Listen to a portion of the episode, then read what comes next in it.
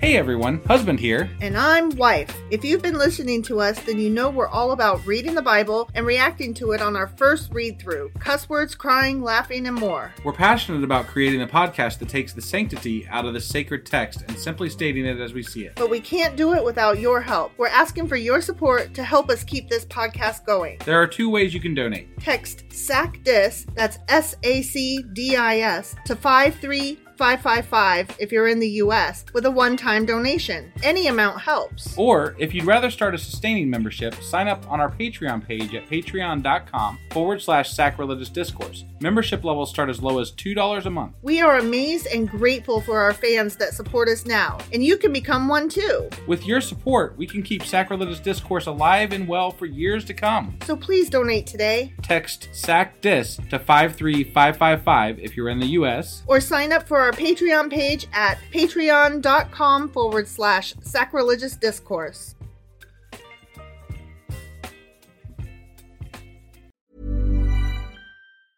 I'm Sandra, and I'm just the professional your small business was looking for. But you didn't hire me because you didn't use LinkedIn jobs. LinkedIn has professionals you can't find anywhere else, including those who aren't actively looking for a new job but might be open to the perfect role, like me. In a given month, over 70% of LinkedIn users don't visit other leading job sites. So if you're not looking on LinkedIn, you'll miss out on great candidates like Sandra. Start hiring professionals like a professional. Post your free job on linkedin.com/achieve slash achieve today. A lot can happen in the next three years. Like a chatbot may be your new best friend. But what won't change? Needing health insurance. United Healthcare Tri Term Medical Plans are available for these changing times. Underwritten by Golden Rule Insurance Company, they offer budget friendly, flexible coverage for people who are in between jobs or missed open enrollment. The plans last nearly three years in some states, with access to a nationwide network of doctors and hospitals. So, for whatever tomorrow brings, United Healthcare Tri Term Medical Plans may be for you. Learn more at uh1.com. There's never been a faster or easier way to start your weight loss journey than with PlushCare. PlushCare accepts most insurance plans and gives you online access to board-certified physicians who can prescribe FDA-approved weight loss medications like Wigovi and Zepbound for those who qualify.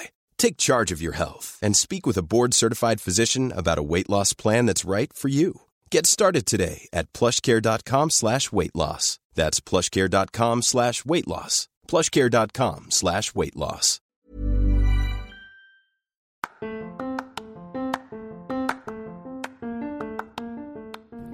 Welcome to Sacrilegious Discourse, I'm husband. and I'm Wife. Together we're reading the Bible for the very first time. We grew up without religion and wanted to know what all the fuss was about. Well, what have we learned so far? That God is a dick, and apparently some people believe in talking donkeys? We're not trying to pass ourselves off as experts. Nope, we're just reading the Bible for the first time and giving our first take reaction. If you'd like to join us in this venture, you might consider starting at episode 1. Otherwise, jump in wherever you like. All right, let's go read the Bible. Yeah, let's get to it.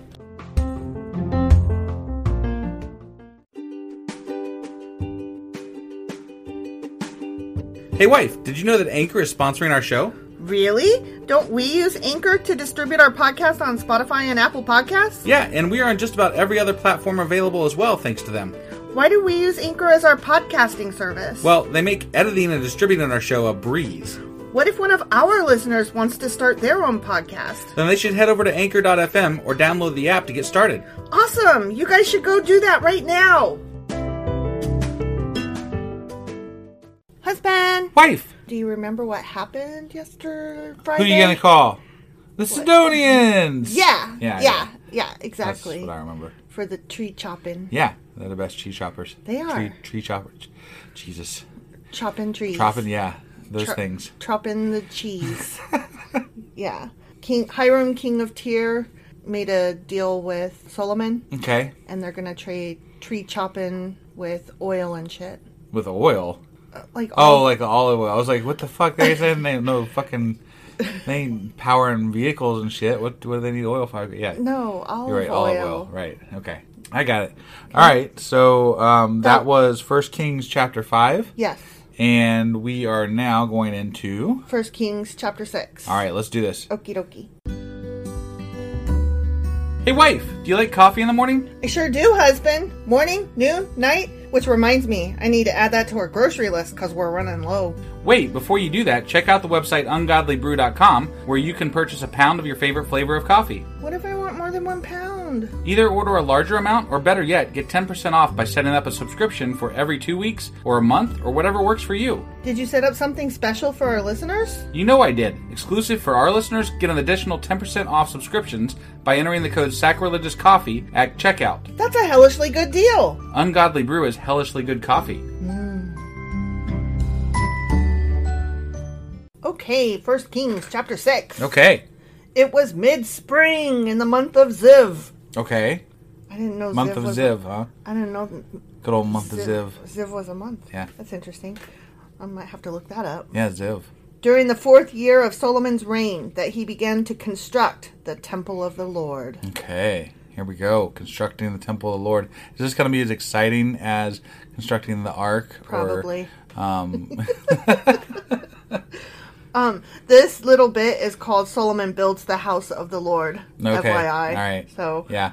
I didn't read it first in case it was a spoiler, but nope, not a spoiler. Okay. All right. This was 480 years after the people of Israel were rescued from their slavery in the land of Egypt. Good to know. Good to know. So about 500 years later. Right, yeah. Okay. The temple that King Solomon built for the Lord was 90 feet long, 30 feet wide, and 45 feet high. okay. Can I can't picture that because I'm terrible with numbers. so, do you have an idea of what yeah. that It's, I mean, it's uh, uh, it's fairly big. Yeah. like a house big or it's probably bigger than a house. I think. Yeah, bigger than a house. okay. Yep. All right. The entry room at the front of the temple was 30 feet wide. That's a big mud room. Yeah. running across the entire width of the temple. It projected outward 15 feet from the front of the temple. Solomon also made narrow recessed windows throughout the temple. I like windows. He built a complex of rooms against the outer walls of the temple, all the way around the sides and rear of the building. This sounds better so far than the, the Ark building. They're not going into detail about every little goddamn thing. I don't know, we're not done yet. Well, it's true. It's true. I should have maybe kept my mouth shut. We're getting measurements here, so I, I fear that's where we're headed. Okay. All right. The complex was three stories high, the bottom floor being seven feet wide, the second floor nine feet wide, and the top floor ten feet wide. It doesn't make much it sense. Hmm. went. It got wider as it went up. yeah, That's weird. that's weird, right? Yeah. The rooms were connected to the walls of the temple by beams resting on ledges built out from the wall, so the beams were not inserted into the walls themselves. Oh, maybe they. Okay, so like they used the beams to hold up those alley those those parts that hung over. Oh, okay, okay. Okay. The stones used in the construction of the temple were finished at the quarry, so there was no sound of hammer, axe, or any other iron tool at the building site. It was very silent and yeah, solemn. it's- it's- yeah. Let's build this thing silently and solemnly. The entrance to the bottom floor was on the south side of the temple. There were winding stairs going up to the second floor and another flight of stairs between the second and third floors. After completing the temple structure, Solomon put in a ceiling made of cedar beams and planks. Cool. As already stated, he built a complex of rooms along the sides of the temple building, attached to the temple walls by cedar timbers. I don't know why they repeated it if Yeah. they literally said, as already stated. Right, right. Each story of the complex was seven feet high. That's not Okay, very. that's not very tall. They were so short. Yeah, I would. That no would, wonder nine feet seemed like a giant to them. Right? Yeah. No, I would feel very cramped in that. Mm, Then the Lord gave this message to Solomon. Ooh, the Lord is speaking directly No. to him. That happened. This is the second time this has happened. yeah, yeah. Which is different. it this is This different. is new. Yeah. I mean, like it's new for since like this the times generation. of Moses, basically, Right. or you know whatever. It's new so- for this generation. Right. Yeah. Concerning this temple you're building, if you keep all my decrees and regulations and obey all my commands, I will fulfill through you the promise I made to your father David. It's I hate that whole if you do good, then I'll keep my Right. promise. And like but what if I do bad? Are you not going to keep your promise? Right, right. Like, what if I fuck up this temple, man? So so it wasn't a very good promise if if it was built on a stipulation. Right. Cuz that wasn't the deal that you made. No, not initially. I will live among the Israelites, and I will never abandon my people of Israel. you know, unless, I you fucking decide that feel you like it. can't, You know, live up to your f- side of the deal. Right. So Solomon finished building the temple. The inside, the entire inside, from floor to ceiling, was paneled with wood. He paneled the walls and ceilings with cedar, and he used planks of cypress for the floors. He partitioned off an inner sanctuary, the most holy place, at the far end of the temple. It was 30 feet deep and was paneled with cedar from floor to ceiling. That's a lot of cedar 30 wood. It is a lot of cedar wood, but 30 feet deep? Yeah, That's weird. right? Yeah. The main room of the temple, outside the most holy place, all capital letters, was 60 feet long. Wow. Cedar paneling completely covered the stone walls throughout the temple, and the paneling was decorated with carvings of gourds and open flowers. Hmm. Oh, that sounds pretty. They had paneling back then, though. Hmm. That's interesting to me. Mm-hmm. Yeah. That, that sounds pretty, though. It does. It does. Gourds and open flowers. Yeah, but somebody had to sit there and literally hand carve all that shit. Yeah. Just saying. yeah. And it's not like they had like fucking templates to like burn them in or something like No, that. but I or- bet they ate well. The Prob- arti- probably. artisans. Maybe. Maybe they were slaves. You never know. That's true. I was sitting here like thinking, oh, they. I, I was thinking of the Greeks and the Romans and how they treated their artisans, Yeah. you know, with patrons and Hmm. Yeah. all that. So But no, they have slaves. so, yeah, I forgot. Yeah, they suck. Right. He prepared the inner sanctuary at the far end of the temple where the Ark of the Lord's Covenant will be placed. This inner sanctuary was 30 feet long, 30 feet wide, and 30 feet high. He overlaid the inside with solid gold. Solid gold. Wow. Do you remember that show, Solid Gold? I know of it, but no, I don't remember much about it at all. I loved that show as- when I was a kid. And so when in the movie Scrooged, starring Bill Murray, Yeah. when the solid gold dancers appear at the end or throughout the play, throughout the movie, the performance that they're doing, Okay. it cracks me up every time. Gotcha. They're the solid gold dancers. Yeah. From Yeah. Solid Gold. It's a, it was a great show. That- um, that's good. Yeah. Did you did you ever do you even know what it was? It wasn't some like musical like thing. Yeah. Kind No, of that's- like that's all I uh, got. America's Got Talent kind of thing. Sure. Yeah. yeah. Yeah, it was so good. I think they also did acting on it, but I might be thinking of a different one. I don't know. It was a I good never show. really watched it, so Sorry, I did. it's all right. I'm better than you. Huh? He also overlaid the altar made of cedar. Then Solomon overlaid the rest of the temple's interior with solid gold, and he made gold chains to protect the entrance to the most holy place. Damn, that is a lot of gold. solid. Solid gold. Solid gold is malleable. It is. So- very much so. They shouldn't use that because No, I mean it doesn't make it secure, it just makes it pretty. Yeah. So he finished overlaying the entire temple with gold, including the altar that belonged to the most holy place. The most holy place is always capitalized. all. Yeah. Most holy place. Right, right. He made two cherubim of wild olive wood, each 15 feet tall. Wait, wild olive wood? Wild olive wood. There was tame olive wood? No, What's just the distinction between wild olive wood and it's the not same olive? distinction between um, wild roses versus well cared for roses, Okay. um, weeds. All right. All right. wild strawberries versus farmed It strawberries. just seemed like they wanted to make it sound very, uh, I don't know, whatever, dangerous or something or oh no, or weird. it's just you know. it's just a type of wood. Okay. All right. Weirdo. Each 15 feet tall and placed them in the inner sanctuary. The wingspan of each of the cherubim was 15 feet, each Jesus. wing being 7 feet long. Wow. Those are some flying baby Yeah. angels. I mean, yeah. The two cherubim were identical in shape and size. Each was 15 feet tall. He he placed them side by side in the inner sanctuary of the temple. That doesn't sound like what I think of as cherubim. Mm-mm. Like these sound like giant fucking angel things. Yeah. 'Cause I think of cherubim as like babies. The you know? Valentine baby Yeah. things. Either yeah. that or they got out of, out of hand with their babies. You know, like and They're giant like, babies. damn, that's a giant baby. That is a giant baby right there. Hate to change that diaper. Their outspread wings reached from wall to wall, while their inner wings touched the center of the room. Oh, touched at the center of the room. Okay. Wow. He overlaid the two cherubim with gold. of course. He decorated all the walls of the inner sanctuary and the main room with carvings of cherubim, palm trees, and open flowers. He did that himself, did he? Uh, He no. decorated it himself. I call bullshit on that. Right. He overlaid the floor in both rooms with gold. I don't think he did that either. No, he called the gold overlayers. Yeah. Yeah. He's like, you guys do this shit. So, I mean, I I would understand if they were like he had this done, he had that done. Right. But they're not. They're saying he did this, and I'm Yeah. like, no, he didn't. Right. I wasn't there, but no, he didn't. He told them to do it. Right. Yeah. For the entrance to the inner sanctuary, he made double doors of wild olive wood with five-sided doorposts. No, he didn't. These double door. I'm gonna start saying that every time because this is bullshit. Right. They s- they're, they're they're making it sound like Solomon built the whole fucking thing. And he didn't. There's no fucking way. These double doors were decorated with carvings of cherubim, palm trees, and open flowers.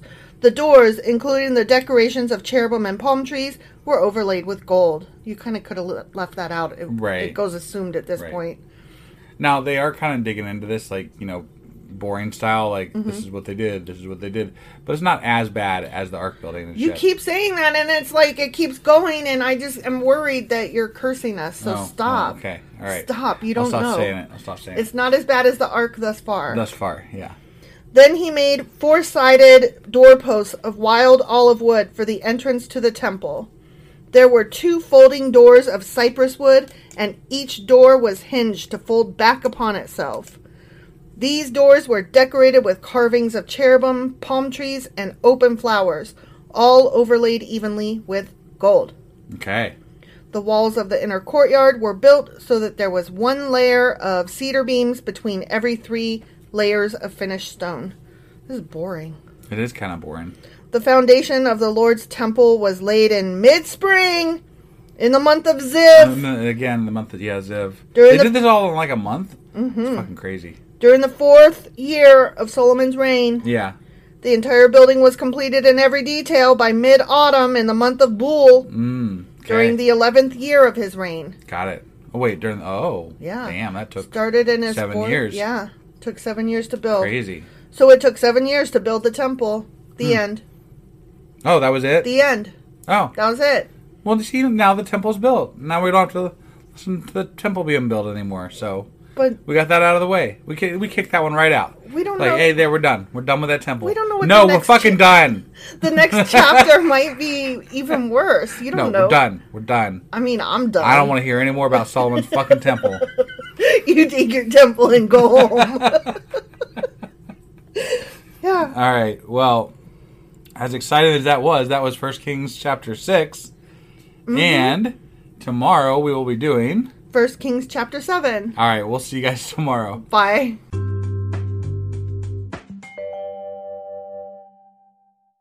Husband, Wife. do you remember what happened yesterday? Shit. No, I don't. Are you serious? I don't.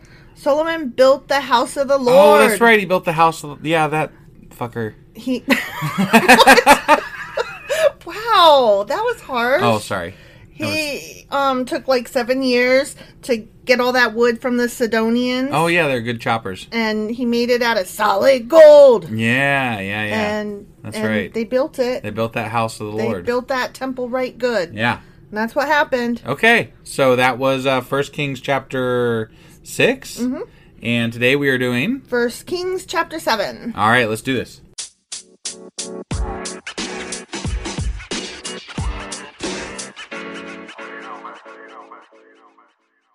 Okay, First Kings chapter seven. Okay.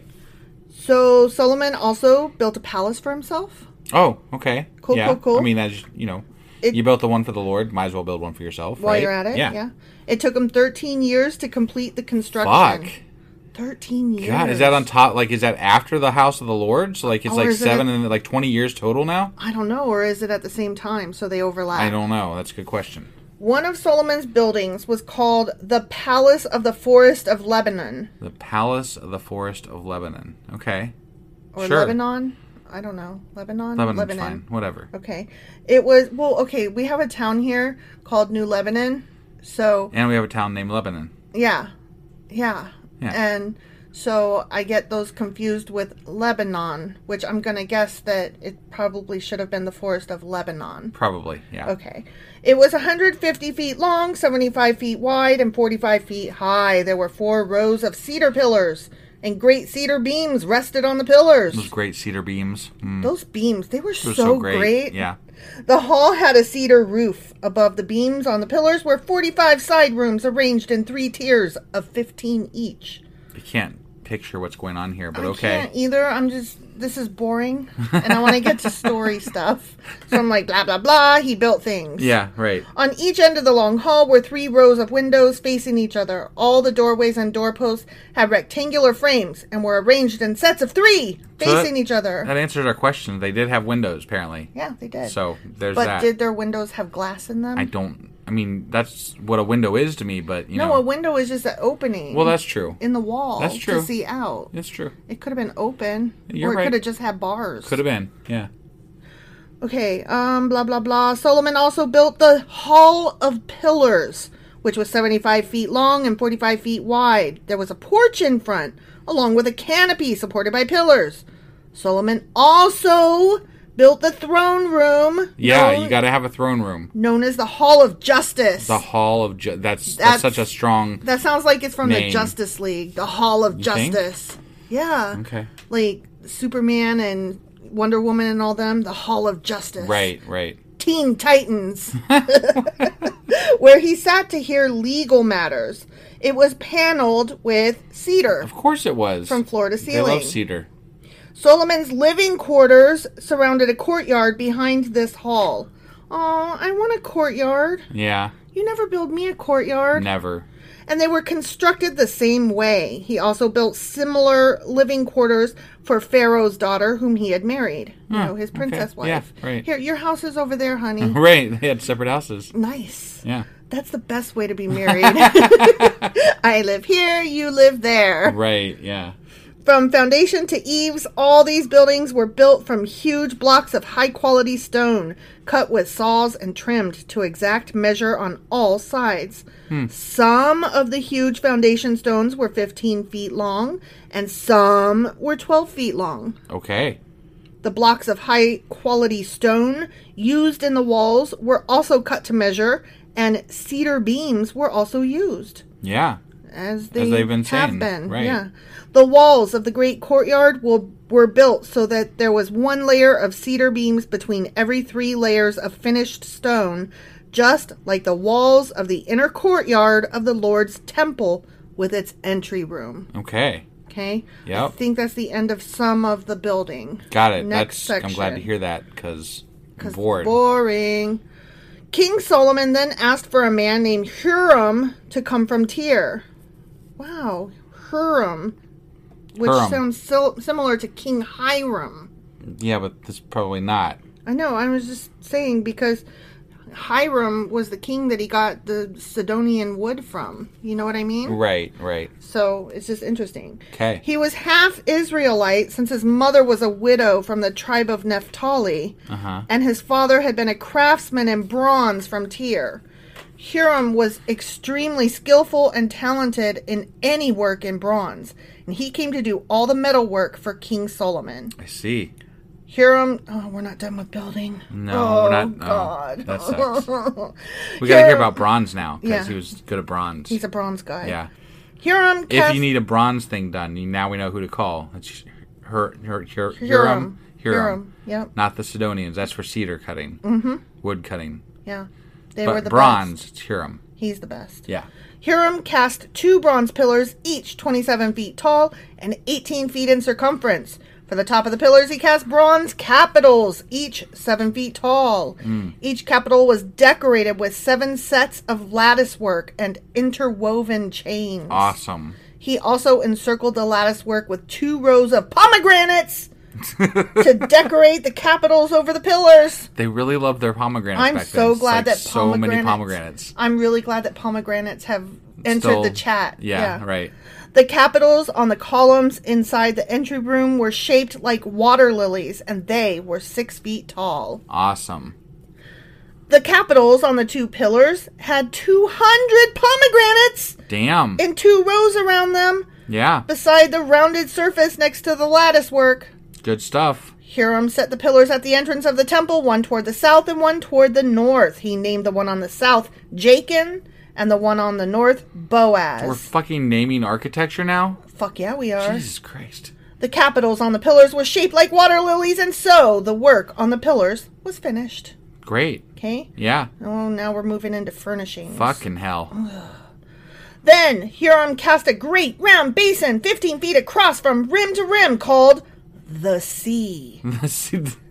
I have to go take a bath in the, sea. it was seven feet deep and about 45 feet in circumference. Jesus Christ. It's like a fucking pool. Mm-hmm. God damn. What it is. Right? Yes. It was encircled just below its rim by two rows of decorative gourds. There were about six gourds per foot all the way around, and they were cast as part of the basin. Why do you need gourds in a fucking pool? Oh, you know what? They Decorative. could be what they could be like buoy things, right? Because They like were a decorative. okay, all right. What Yeah. the fuck? It, it literally said what they were for. I just wouldn't decorate my pool with gourds. That's all. Are you from 2,000 years ago or No, whatever? I'm not. I'm Then not. shut the fuck up. Okay, all right. The sea was placed on a base of 12 bronze oxen, all facing facing outward. Hold on a second. This whole fucking thing, this this thing was This Mm-hmm. pool. up on top of bronze oxen. Mm-hmm. Jesus Christ, can you fucking imagine? Like, there's a goddamn pool raised Right. up Yeah. Mm-hmm. on top of fucking decorative oxen with gourds surrounding the fucking Yeah. thing. And pomegranates. Like, what the f- what? Why? That's just excessive, like bullshittery. It really is. Three faced north, three faced west, three faced south, and three faced Fucking east. Duh. Okay, I, I wasn't paying attention was- to what you had already said. oh my honestly. god. I was like, wow, that was a gimme for you. And then I I tried to think of something funny to say, and it didn't come out. So fail. yeah, And the sea rested on them. yeah. The walls of the sea The sea. the sea were about three inches thick, Yeah. Mm. and its rim flared out like a cup and resembled a water lily blossom. Mm, that's awesome. It could hold about 11,000 gallons of water. Fucking hell. Jesus Christ, can you imagine? Can you? ima- Yeah. Can you? Okay. Can you imagine being the pool boy for this shit? Mm-mm, like, because you know they don't have running water back then, so Right. like you're you're re- constantly Having changing somebody- out stagnant water. Right. That's insane. Somebody is constantly coming in with a new pail. right. of yeah. water. Like always. Yeah. Hiram also made 10 bronze water carts. Yeah, he did. Each six feet long, six feet wide, and four feet tall. They were constructed with side panels braced with crossbars. Hmm. It's important knowledge. Yes. Very. Both the panels and the crossbars were decorated with carved lions, oxen, and cherubim. For fuck's sake, it sound. Do you know what this sounds like to me? Sounds like the dude has way too much money and he's just like fucking frivolously spending it on goddamn pools and buildings. Mm-hmm. And- That's what it and sounds like to me. pomegranates. Mm-hmm. And pomegranates, yeah. And gourds. Like just because he can, Mm-hmm. he's like, I got, I got money. Here, i we're just gonna just blow it on shit. Yep. No one's fighting us, so Just Whatever. spendy, spend, spend, dollar, yeah, dollar, dollar. right? Above and below the lions and oxen were wreath decorations. Each of these carts had four bronze wheels and bronze axles. Who the fuck needs a bronze wheel? Why do you need a bronze wheel? I don't know, but when I hear the word axle, I can't help but think of Beverly Hills Cop 2 when the guy is trying to say axle and he's like, Achel Foley, got it. Ax, Axel, yeah. Achel. Yeah. So I was thinking when you said Axel and you were saying I think of, I was thinking of Axel Rose, but that's the first Axel that comes to my head.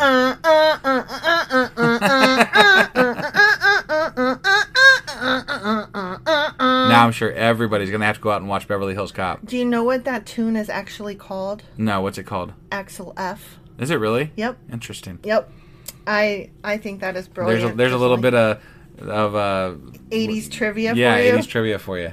it, it's listed Beverly Hills Cop, the first one obviously, is listed as one of the top greatest scripts ever written because it's it's a perfect screenplay. Now, I think I did try to rewatch one of those like within the last five years, maybe. you shut your dirty mouth. I don't think it really holds up. No, it does. I watched it recently But there's way as too well. many comments about like things that are not Okay. okay to say. Okay, no, but you go into it knowing that. Okay, But all right. but the funny parts are s- like the jokes still hold. Sure, You know what I mean? sure. The not the Not the ones that are cringy. ones that are cringy. Obviously, that doesn't hold up. Right. But the story and the humor itself Okay. does hold up. All right. That's what I meant to say. All right, Mm. But you're right. It was it wasn't good. no.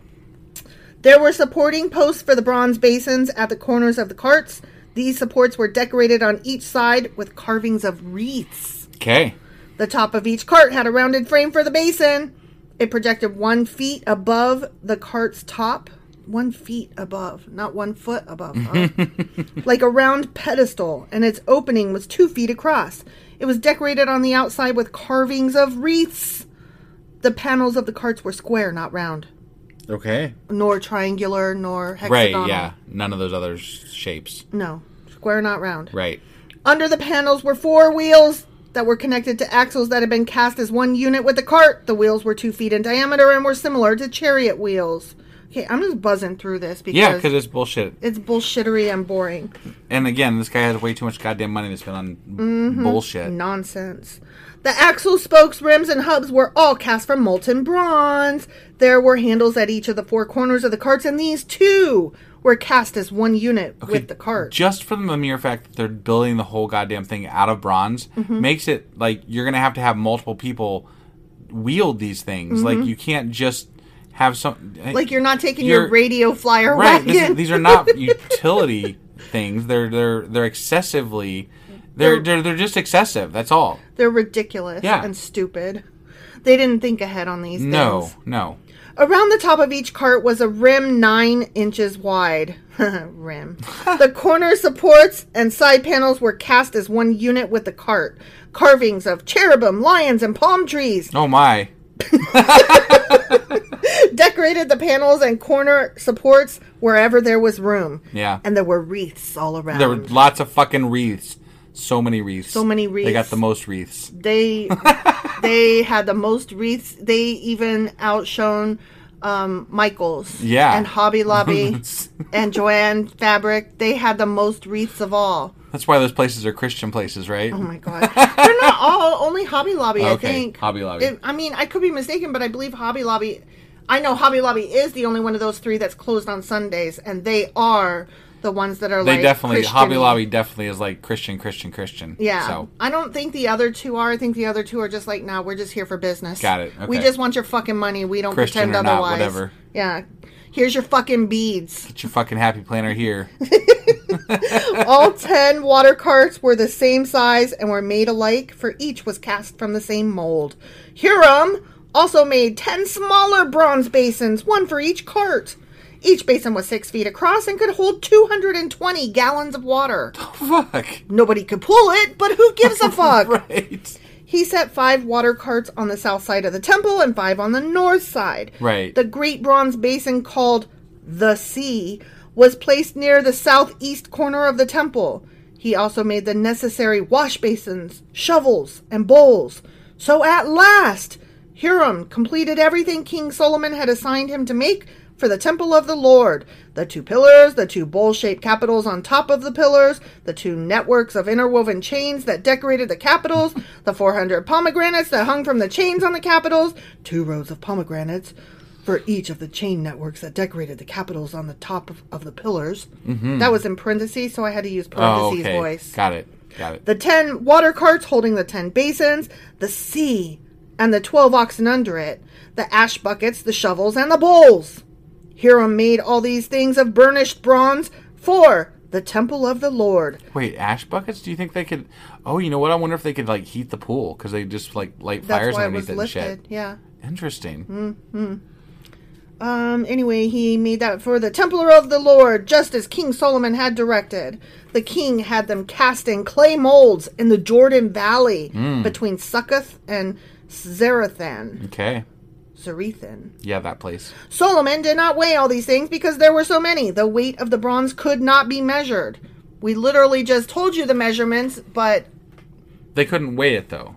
There was so much. There was so much. They couldn't weigh it. Okay. There's like we need a fuck ton. So send us a fuck ton. got okay. it, got it. Yeah. Solomon also made all the furnishings of the temple of the Lord the gold altar, the gold table for the bread of the presence, the lampstands of solid gold, five on the south and five in the north, in front of the most holy place, all capital letters, the flower decorations, lamps, and tongs, all of gold. The small bowls, lamp snuffers, bowls, ladles, and incense burners, all of solid gold. The doors for the entrances to the most holy place and the main room of the temple with their fronts overlaid with gold. I have a feeling that we hear a lot about Solomon still because people like their money. Mm-hmm. I'm just saying, like this is this is like just so much, This is so fucking much, so flashy. right? It's unnecessary. Yeah. I all I could think of is truck nuts.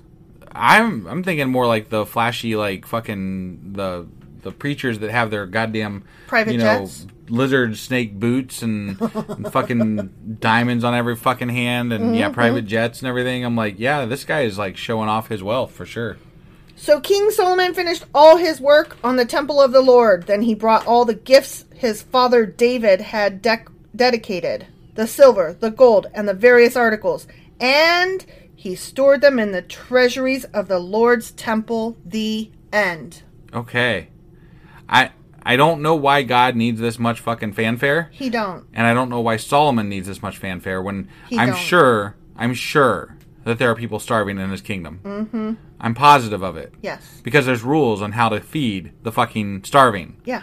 And yet And yet. he has so much gold and so much bronze That and a he- goddamn motherfucking heated pool, A heated Like, bowl so what big that the it's fuck? called the sea. right? Capital letters. Like I I just don't even know what to say. This is this is just too much. it's too much. Like I know they're trying to go for awe and like wonder, but I'm going like excessive and bullshit. yeah. Like Yeah. you you spent way too much goddamn money and I'm sure because the Lord has said in previous chapters he don't need all that shit Right. that this is excessive. This Mm-hmm. is fucking excessive. He literally told David, "I don't need that house. I'm I'm I've been fine in a tent. I Right. presume." Yeah. And so then Solomon comes around and what? He changes his mind. Yeah, okay, I'll take the gold now. Yeah, I, I mean, like the whole goddamn Lord's building thing, whatever, is all gold. Like, Yeah. It's all gold, and his place is all bronze and cedar and fucking everything expensive. It's ridiculous and stupid. Whatever, I hate it. whatever. All right, It definitely didn't age well. I, yeah, I agree. I don't like that. I would say that this chapter aged worse than Beverly Hills Cop. Let's take a vote. um, yeah, probably right. I, like I would definitely rather endure Beverly Hills Cop than this. Oh yeah, hands, down, hands down, hands down. All right, all right, all right. I think that's all we got to say, right? That's all we got to say. All right, that was First Kings chapter seven, and tomorrow we will be back with. First Kings chapter eight. All right, we'll see you guys then. Boy.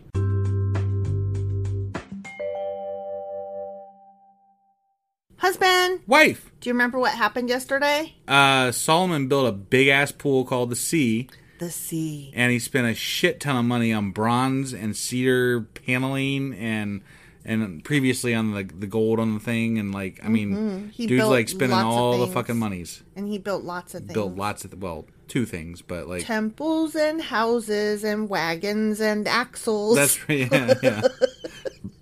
Yeah, fucking pure bronze carts. Like, what? Who fucking builds a pure bronze cart?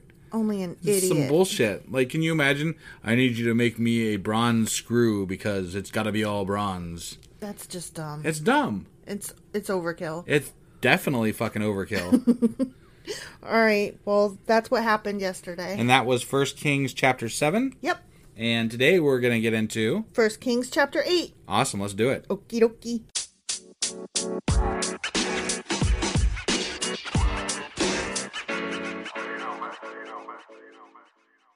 Okay, First Kings chapter 8. Okay. Solomon then summoned to Jerusalem the elders of Israel and all the heads of the tribes, the leaders of the ancestral families of the Israelites. Okay. They were to bring the Ark of the Lord's Covenant to the temple from its location in the city of David, also known as Zion. All 12 of them, huh? All 12 of They're going to them. meet up first, grab the ark, and then gonna, Uh-huh. They're going to truck hightail it over meeting. there. Yeah. Get going. Put over whoever you like least, make sure they're on the side of it studying it. Yeah. So that, so that when it falls, they can touch Right, it and yeah, die. Yeah. So all the men of Israel assembled before King Solomon at the annual Festival of Shelters, which is held in early autumn in the month of Ethanim. Good old festival of shelters. Festival of Shelters. I want to know what all these months are. I'm going to look those up. Right? I'm so helpful. Like, interested. It'd be helpful to understand. Yeah, yeah. So Are- Are these like pre-Greek? I don't know. I don't know anything about Hebrew months. I I don't either. How, how many So- are there? Twelve in a year? I would imagine so. There's only like one calendar that does 13. Apparently, that's more accurate, actually. I had read that too.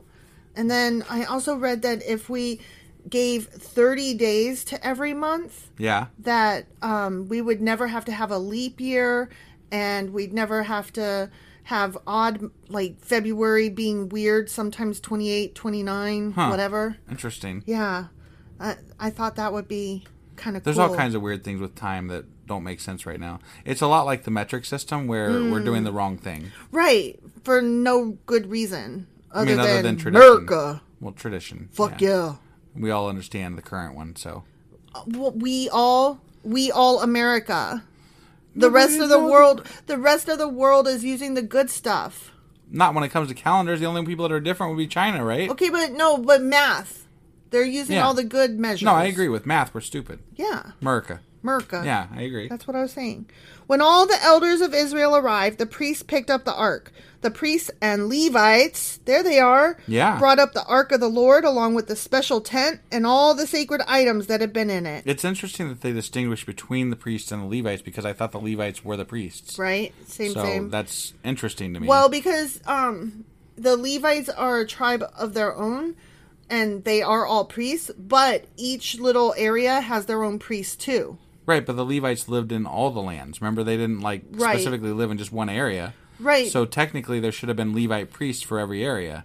Hypothetically, I'm just saying, like, it sounds like it's a mixture of yeah, yeah, the Levites, but then also political.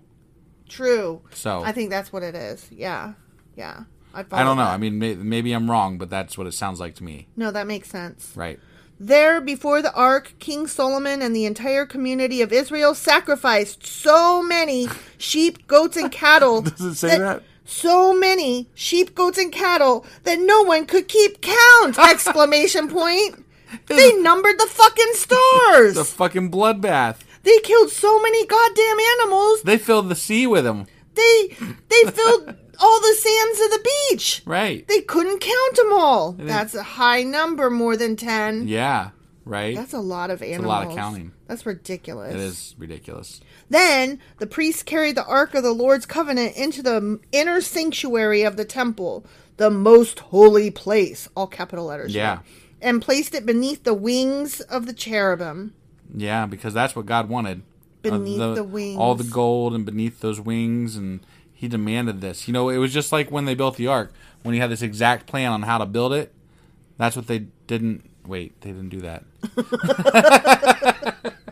I always think when I hear anybody say the wings, I, I think of two songs The Wind Beneath My Wings. Yeah, that was the one I came and, up with. Um, Take These Broken Wings and Learn to Fly Again. Right, right. Who was that? Mr. Mister? I you I don't know. I don't know. I. I, You I'm could be curious right. about that one. Right. I may be crazy. Yeah. The cherubim spread their wings over the ark, forming a canopy over the ark and its carrying poles. These poles were so long that their ends could be seen from the holy place, which is in front of the most holy place, but not from the outside. but yeah, of course. Not not from the outside. They That's just too far. Oh, oh, oh, here we go, ready? Yeah. Guess what? What? They are still there to this day. Shit. although although I don't know that for sure. I mean, I mean, I don't know that for sure. We don't- But I think I would know and hear about a forty-five foot long fucking ark tub thing. sea thing on top of some bowls. I don't know anything about that, so I'm assuming it's not No, there. this is this is not the sea. right, but this it's is part the of that. ark Stru- it's thing. part of that whole thing that they built No, they're talking about the ark. Th- Right now, they're bringing the ark in. into the temple. Yes, that they just built. Right, but they're they're talking about carrying the um oh you're st- okay. I was mixed up. I was saying the the ark is still there to this day. Um, right and- they- in the temple. okay, okay. I'm like, I don't know about this temple. It's all gold. I don't. I, I never heard of it. okay. I, Oh, see I mean, what I've you're heard of the saying. Temple of Solomon, but I, like, I don't think it exists still. Right? I don't. Think I, I could be, so. again. I could be wrong. I don't think so. I've been known to be wrong, it, but it doesn't seem like it would exist. I would think I would know more about it if it did exist still. It could have been sacked. Yeah, And that's what I'm- I looted. Mm-hmm. mean. With that much fucking gold, hell yeah, They couldn't carry it all off. right? Nothing was in the ark except the two stone tablets that Moses had placed in it at Mount Sinai, where the Lord made a covenant with the people of Israel when they left the land of Egypt. What about the manna What about the and the fucking manna? book of uh, instruction? The book of instruction. Oh yeah. The manna and the book of instruction. Where Yeah, what did those happened to that? go? That's really upsetting. Right. I I'm not happy with that. I mean, why put it in there if it's not going to be there? right? It doesn't make any sense. Why would I don't understand? This is unacceptable. right. When the priest came out of the holy place, a thick cloud filled the temple of the Lord. Who did it? Who done it? Whoever smelt it dealt it. The priests could not continue their service because of the cloud, for the glorious presence of the Lord filled the temple of the Lord. Yeah, yeah, it did. Okay, ready? I'm ready. Then Solomon prayed, O Lord, you have said that you would live in a thick cloud of darkness. now I have built a glorious temple for you, a place where you can live forever. Mm-hmm. Then the king turned around to the entire community of Israel standing before him and gave this blessing. okay. Praise the Lord, the God of Israel, who has kept the promise he made to my father, David. For he told my father, From this day I brought my people out of Is- Ib- out of Egypt. Yeah, that place. Out of Egypt. you know the that that one place. I started to say Israel, and Yeah, that was wrong. no, it's not out of Sorry. Israel, yeah. Out of Egypt. I've never chosen a city among any of the tribes of Israel as the place where a temple should be built to honor my name, but I have chosen David to be king over my people, Israel. David. Yeah. Where was Solomon now though? Then Solomon said, My father David wanted to build this temple to honor the name of the Lord, the God of Israel. But the Lord told him, You wanted to build the temple to honor my name. Your intention is good, but you are not the one to do it. One of your own sons will build a temple to honor me. Yeah. And now the Lord has fulfilled the promise he made, for I have become king in my father's place, and now I sit on the throne of Israel just as the Lord promised. I have built this temple to honor the name of the Lord, the God of Israel yeah. and I have prepared a place there for the ark, which contains the covenant that the Lord made with our ancestors when he brought them out of Egypt. Right. Then Solomon stood before the altar of the Lord in front of the entire community of Israel. The entire community. Right. All yes, of them. Yes. He lifted his hands toward heaven and he prayed, O Lord God of Israel, there is no God like you in all of heaven above or on the earth below. You keep your covenant and show unfailing love Mm, I to, don't know about that. to all who walk before you in wholehearted Mm-hmm. devotion. Okay. You have kept your promise to your servant David, my father. Yeah. By by letting you build a gold place to store the ark. Yeah. Mm-hmm. yeah. Okay. You made that promise with your own mouth and with your own hands. You have fulfilled it today. Wait, What? what? What? What? He but g- uh, God has a mouth. I don't Man, I don't know. This. I'm okay. I'm I'm, I'm confused. just gonna I didn't carry think you're on. allowed to even look at God. So how would they know this? don't- Like specifically. I feel like I'm I'm being nitpicky here, but I'm like I mean, we are, but you know, still. God. That really threw me. Like you just humanized him right quick. Right. Well, and that's the Gave you know him physical form, it- and I but don't the, the- understand. The, reason this is bothering me is because you know throughout the Bible so far they've chosen to see him however they want to see him in any given book. Like Mm-hmm. Right. like in this book we're going to see him this way, in that book we're going to see him this way. Right. You know, like it just it's whatever they feel like at any given time. Switchy outy. Right. Yeah, not kinda not cool. bullshit. It, it's bothersome. Right. And now, O Lord, God of Israel, carry out the additional promise you made to your servant David, my father. For you said to him, If your descendants guard their behavior and faithfully follow me as you have done, one of them will always sit on the throne of Israel. Boy, that's pretty presumptuous that Mm-hmm. you're that good that you're gonna fulfill that promise for him. Mm-hmm. So Now, O God of Israel, fulfill this promise to your servant David, my father. But will God really live on earth? Why, even the highest heavens cannot contain you. How much less this temple I have built? Nevertheless, listen to my prayer and my plea, O Lord my God. Hear the cry and the prayer that your servant is making to you today. Oh, this is boring. I want a story, not a long prayer. chapter that's Yeah. nothing but a big long prayer. No, I know, I know. Okay, here we go. May you watch over this temple night and day, this place where you have said, My name will be there. May you always hear the prayers I make toward this place. May you hear the humble and earnest requests from me and your people Israel when we pray toward this place. Yes, hear us from heaven where you live, and when you hear, forgive. If someone wrongs another person and is required to take an oath of innocence in front of your altar in this temple, then hear from heaven and judge between your servants, the accuser and the accused. Punish the guilty as they is- deserve. Well, I thought he just said forgive, Well, if they. but but no, we're gonna punish. yeah, punish. Okay, Punish. I was just checking. You can't forgive and punish. I guess after you punish, you can forgive. Maybe you forgive first and then punish. Okay. I forgive you. Now bend over. I got to whip you. And then they can all go for a swim in the sea. acquit the innocents because of their innocence. If your people Israel are defeated by their enemies because they have sinned against you, and if they turn to you and acknowledge your name and pray to you here in this temple, then hear from heaven and forgive the sin of your people Israel and return them to this land you gave their ancestors. But he just said punish them. well, now Which he's is it saying now? forgive them again. forgive them and punish them and forgive them and punish them Yeah, I guess. whichever is most appropriate in looking back on history, which hasn't happened. right. Then I mean, if it's all of us, you know, obviously you got to forgive us. But like, if it's Yeah. just like one dude, then obviously you got to punish, punish, him. him. Right. Punish him. If the skies are shut up and there is no rain because your people have sinned against you, and if they pray toward this temple and acknowledge your name and turn from their sins because you have punished them, then hear from heaven and forgive the sins of your servants, your people Israel. See? Forgive again. Mm-hmm. yeah, make it rain.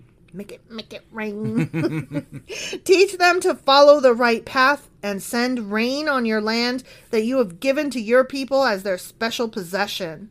If there is a famine in the land, or a plague, or crop disease, or attacks of locusts or caterpillars, Then fucking pray for forgiveness. or if your people's Jesus. enemies are in the land besieging their towns, whatever disaster or disease there is, and if your people Israel pray about their troubles, raising their hands toward this temple, then hear from heaven where you live and forgive. He sure is worried about a lot of things that could, quote unquote, happen. Oh. If I break those my arm, Israelites. fix it. if my light bulbs break, get me some new ones. Yeah. This is, Stupid. I mean, just They're obviously gonna fuck up. Like that's the whole point, right? I Like people know. fuck up and then they pray and then they get forgiven or they don't. They get punished and killed or whatever. Something fucking happens to him, and then you know, yay God. And then- and then he gets lots of gold and gets to sit in a goddamn palace. That sounds about right. That tracks. Give your people what their actions deserve, for you alone know each human heart. That Yeah, Mm-hmm. except for that he can't hardly keep track of like five people, so you whatever. couldn't even keep track of two people. Right? No, I was being generous. Then they will fear you as long as they live in the land you gave Fear. to our ancestors. Fear you, mm-hmm. not like revere you and love you, Right. but fear, you. Yeah. I just I I hate it when they say that because My I'm like, parents say you're supposed to fear God. why, why, do- why do I want to fear anything? If I get to choose to believe or not believe, I'm not going to choose on purpose to Right? be afraid of something. yeah. That's no, That makes no damn sense. I, I'm not. I'm not gonna be afraid of God. Fuck, Fuck that shit. Fuck that shit. If I'm wrong, oh well, I guess I'm due to get punished. Right, but whatever. Whatever. Just punish me then. Yep. In the future, foreigners who do not belong to your people Israel will hear of you. That is true. Mm-hmm. That did Yeah, happen. That did, yeah. They will come from distant lands because of your name, for they will hear your great name and your strong hand and your powerful arm. And when they pray toward this temple, then hear from heaven where you live and grant what they ask of you. Mm-hmm. In this way, all the people of the earth will come to know and fear you, just as your own people Israel do. This is kind of like acknowledging the fact that it's going to spread, mm-hmm. right? So, Mm-hmm. like, this is the first time I really heard them acknowledge that yes, there can be other people that worship God outside of the Israelites, and Mm-hmm. it's not just His chosen people, but there's going to be more Yeah. people that worship Him and love Him and what whatever Yep. fear Him. fear him. So, yeah, fear. but that's the first time I've really heard it. Like, it's going to be more than just us. yeah. There's there's That's there's kind going to of be others. interesting. Yeah. They too will know that this temple I have built honors your name. If your people go out where you send them to fight their enemies, and if they pray to the Lord by turning toward this city you have chosen and toward this temple I have built to honor your name, then hear their prayers from heaven and uphold their cause. If they sin against you, and who has never sinned? Question mark. You might become angry with them and let their enemies conquer them and take them captive to their land, far away or near. So I got to ask a question here. Mm-hmm. I know that there is a lot of uh, overlap between the Quran and the Bible, Mm-hmm. right? And I know that um, Muslims worship like multiple times a day, and they have to face a certain direction, right? Mm-hmm. Is it because of this? Like, do they have to face God's temple? Like, is this part of it? I, yeah, I, I'm You pretty think? sure. I'm pretty sure. I'm, I'm, I'm, it would be worth looking up. Like, I'm just curious. Like, if that's if that's where that came from. Like, almost positive. it's a curiosity of mine, I guess. I'm almost so. positive that makes sense. Right. Okay. Um, far away or near, but in that land of exile, they might turn to you in repentance and pray, We have sinned, done evil, and acted wickedly. If they turn to you with their whole heart and soul in the land of their enemies, and pray toward the land you gave to their ancestors, toward this city you have chosen, and toward this temple I have built to honor your name, then hear their prayers and their petition from heaven where you live, and uphold their cause. We've done all kinds of bad shit. Let's just turn this way and pray real quick and be like, all right, cool. I'm forgiven. Yep, we're all good now. I'm gonna go do bad again. Thanks, Yeah, bye. right.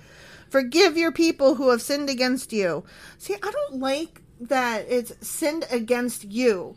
Like when I make a choice and, and you think of it as a sin, I don't think God should take it personal. Right. Like, Generally, you're hurting some other human. or myself. Right. Like yeah. if like, I am quote unquote sinning, I'm I don't know, like smoking a cigarette. Like I'm not doing that at God. I am smoking the cigarette. If I am sinning by cussing, I'm not, you know, hurting like I'm not sinning against God. I'm I'm just sinning. sure. I mean in in Insofar as those things are sins, right. which they're not. No, but- I, right. I'm just like giving examples. Like, I- if I murder somebody, Yes. Which okay, I'm not gonna murder Da- anybody. I'm glad to hear that. But I'm just saying, like, if I did that, I'm not doing a sin against God. I'm doing a sin against the fucking person that I killed, Right? And their family. Yeah. I don't think they're going to appreciate you getting forgiven for it. No, I don't.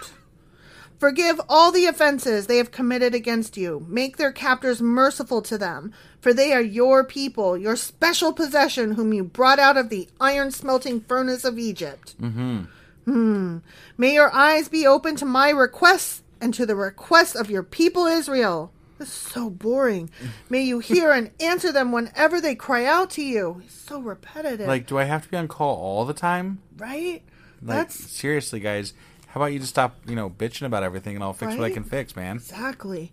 For when you brought our ancestors out of Egypt, O sovereign Lord, you told your servant Moses that you had set Israel apart from all the nations of the earth to be your own special possession. Mm-hmm. Awesome, awesome. When Solomon finished making these prayers and petitions to the Lord, he stood up in front of the altar of the Lord where he had been kneeling with his hands raised toward heaven. That's a long time to have your hands up in the air, It really is. waving them around like you, You just don't care. do care. No. He was waving him around like Right, you like he do does care. care, yeah. He stood and in a loud voice blessed the entire congregation of Israel. A loud voice, huh? A really loud voice. Really loud voice. And he was not in Bless and Curse Mountain Valley. right. So Yeah. I I don't know how his voice carried, but Sometimes somehow it God did. can't talk to you, but sometimes He can apparently. No, this this is Solomon. Oh, Solomon saying this. He stood and in a loud when he got done praying, when Oh, Solomon oh, finished oh, making oh, these oh. prayers okay. and petitions. All right. Sorry. Yeah. I thought He was saying God. Did. I'm sorry. No, when Solomon got done yakking, Yeah. he he stood up and put his hands down or whatever and and in a loud voice blessed the entire congregation of Israel. Got this, it. is this is the blessing now he's okay. about to say. Oh God. Yeah. Praise the Lord who has given rest to his people Israel, just as he promised. Not one word has failed of all the wonderful promises he gave through his Mo- Moses servant. I'd like to Servant recount Moses. that. I'd like to. I'd like to check that, please. Right? Like, not Just one? saying. Not one? Yeah. Really? May the Lord our God be with us as he was with our ancestors. May he never leave us or abandon us. He did. He though. will. Yeah. He did and he will. Yeah. May he give us the desire to do his will in everything. That, you know what? God could do that. He could. He I could just- mean, if it, if there was an all powerful God, yeah, Yeah. Like he, could, he's hardened hearts. He's he's set people to do things that he wants them to do. He could do these things, he could do these things. and that's the argument. Like if you have these capabilities, why don't you use them? Yeah. And if you don't, then what the fuck? yeah. Like what even are you, man? What even are you, man? Or you know, aren't you? That uh, should be on a t-shirt. What even are you, man? May he give us the desire to do his will in everything and to obey all the commands, decrees, and regulations that he gave our ancestors. And may these words that I have prayed in the presence of the Lord be before him constantly, day and night, so that the Lord our God may give justice to me and to his people Israel according to each day's needs. Wow. Oh, so many praise. Yeah. I can't do all the praying. It's a lot of lot of praise. Then people all over the earth will know that the Lord alone is God and there is no other. I don't think the Native Americans knew at this point. No, I don't think they did. So I mean, all over the world is you know Yeah. eh, questionable. Questionable. Yeah, indigenous peoples on various continents did not get exposed to this until like way later. Right, yeah. And so they're like just being very presumptuous that they're the only people on the yeah. planet. Yeah. Kind of like people today are presumptuous that our planet's the fucking center of the solar system and, you know, only 6,000 years old and Right. you know, we can't have galaxies. I've heard people say that they think that, you know, just because God is different in different areas doesn't mean that God didn't exist. Like, you know, he presents himself differently in different areas or Mm-hmm. something like that. And I'm like, no, I think just like people don't like death really. Like that's People- really all it is. People don't like death because God is more than just the afterlife. God is also about morals, like right, Right, and wrong. yeah. And God is also about um oh, what is what is the other one? There's another one. It's it's the afterlife and it's um forgiveness, redemption, right Yeah. right and wrong. Sure. You know, that kind of thing. Yep. And it's also like controlling the masses, like making them behave at each yeah, other. it's a it's a rule book. Social, it's a fucking rule book. it's a social construct that makes you cook your meat, Right. So you don't die. Yeah, and you don't eat the cloven hooves or whatever. Right. I mean, whatever the fuck. You know, Right. who cares? Right. So I mean, it's not. I- It's it's a social. it's how construct. Mm-hmm. society formed. You know, you have to have rules, and the easiest way to make rules for what you don't understand is creating something that brings order to things you don't understand. Mm-hmm. Like, well, we have to explain it if we want to make rules so that society forms to these rules. You know, like, okay, so Exactly. the reason we're doing this is because there's something over there that's going to punish you. Yeah. Yeah. There, done. Done. And you may be completely faithful. Oh, may you, not you May you got it? And may you be completely faithful to the Lord our God. May you always obey his decrees and commands, just as you are doing today. I guess they're doing a good job right now. Good job, people. Yeah, good job, guys. Then the king and all Israel with him s- offered sacrifices to the Lord. More sacrifice. They just More. sacrificed a shit ton. They got a mountain of animals. Right. Ugh. And the streets ran with blood. No, that that was a me. Okay, not, not I a was Bible. like, is that what it says? Jesus. Solomon offered to the Lord a peace offering of 22,000 cattle what the fuck? and 120,000 sheep and goats. Oh my god. And so the king and all the people of Israel dedicated the temple of the Lord. Oh my god. That is like That's a fuck ton of killing. that's a genocide of species.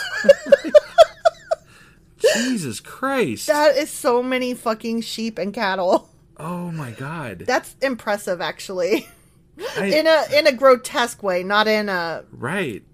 it's impressive but not in an impressive way. Right. Does that yeah, make sense? It's it's uh, it's something, yeah.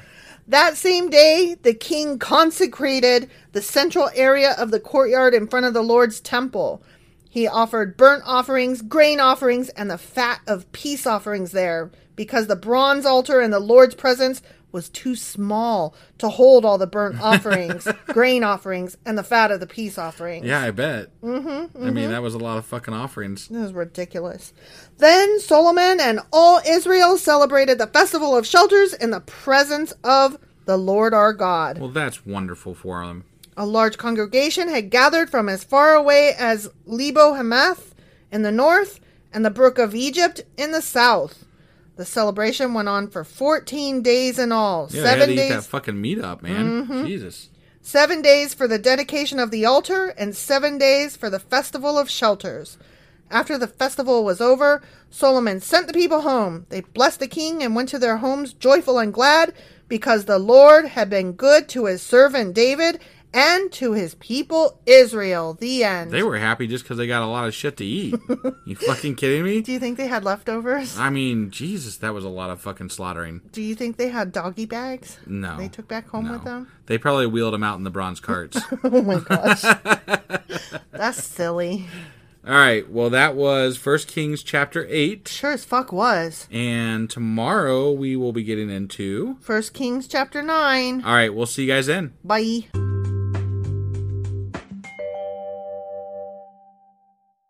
Husband, Wife! do you remember what happened yesterday? They killed hundreds of thousands of animals. They did. They did. In the process of bringing the ark into the temple. Yes. Yeah. And then they prayed a lot, and that was pretty much it. Yeah, it was kind of boring. Mm-hmm. But yeah, that that's what happened. It was a longer chapter that was completely unnecessary. Agreed. Yeah. Agreed. All right. Well, that was uh First, First Kings chapter 8. And now we're going into First Kings chapter 9. Let's do this. Okie dokie.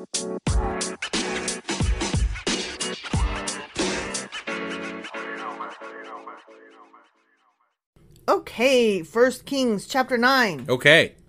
So Solomon finished building the temple of the Lord as well as the royal palace. Yeah, he, With that he did The sea. in the other chapter that we read. Yep. Yep. He completed everything he had planned to do. He ticked off his list. Yep.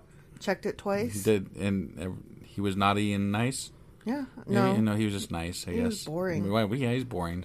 Then the Lord appeared to Solomon a second time as he had done before at Gibeon. Yeah. The Lord said to him, and I quote, Yeah.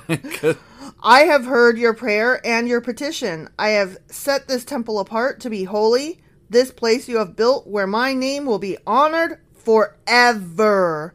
I will always watch over it, for it is dear to my heart. well, he lied about that because it's not There there. to this day. Right. Right. As for you, if you will follow me with integrity and godliness, as David your father did, obeying all my commands, decrees, and regulations, then I will establish the throne of your dynasty over Israel forever. Awesome.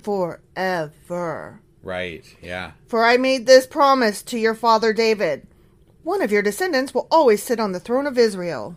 Yeah. But if you or your descendants abandon me and disobey the commands and decrees I have given you, and if you serve and worship other gods, then I will uproot Israel from this land that I have given them. That must be why it's not there anymore. Because Oh, that's why burn. he. Yeah. I mean, he must have had a really good reason. You It know. hasn't appeared uh, to people in ages either. Yeah. I mean, at least since you know the Bible. Right. I will reject this temple that I have made holy to honor my name. He did because you know what? I just did a Google search because I Mm-hmm. was curious, and yeah, it's not there. n- Nor have there been any remains found. Oh, burn. So yeah, it's it was like completely destroyed. That's mean, but oh well. All right.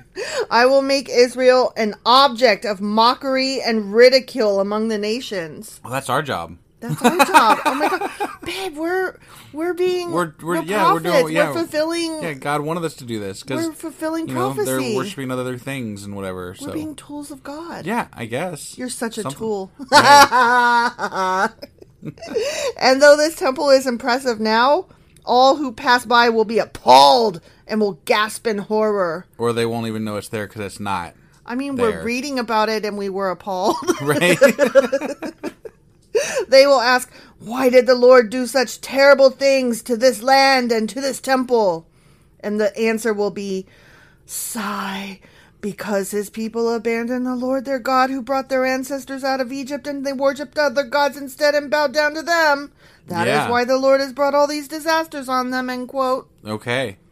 I wonder what all the disasters were that led to them not being able to find Solomon's temple in the forty-five foot long Sea. tub The sea, thing Yeah. pool. And, and the axles and the wagons. I mean, that was a of lot of bronze. fucking metal to disappear. You know? Yeah, that's That's a true. lot of metal to disappear. That's true. It took Solomon 20 years to build the Lord's temple and his own royal palace.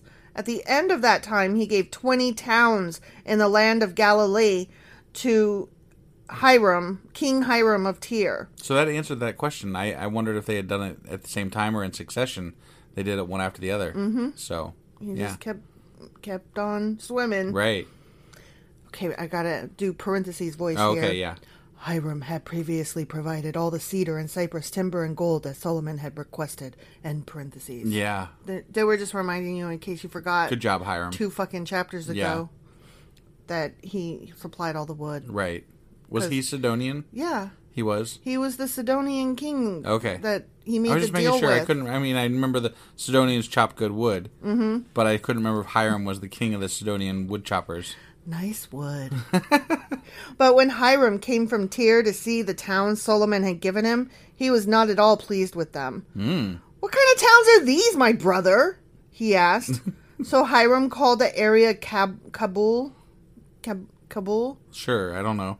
C A B U L. Kabul. Kabul. Ka- Kabul? Ka- Kab- I don't know. Kabul. He called that area Kabul, which means worthless, No. Mm, Okay.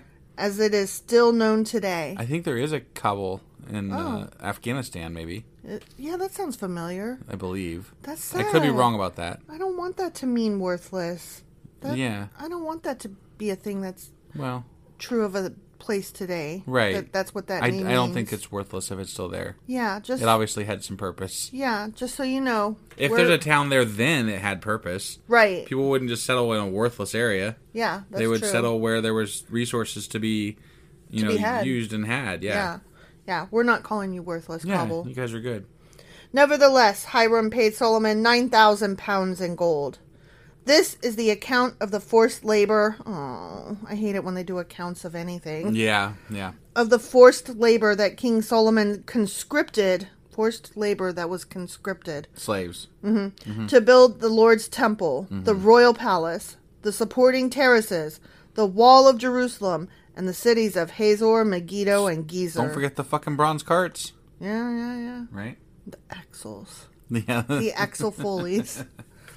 Okay, more parentheses voice. Ready? I'm ready. Pharaoh, the king of Egypt, had attacked and captured Gezer, killing the Canaanite population and burning it down. Oh, He man. gave the city to his daughter as a wedding gift when she married Solomon, so Solomon rebuilt the city of Gezer.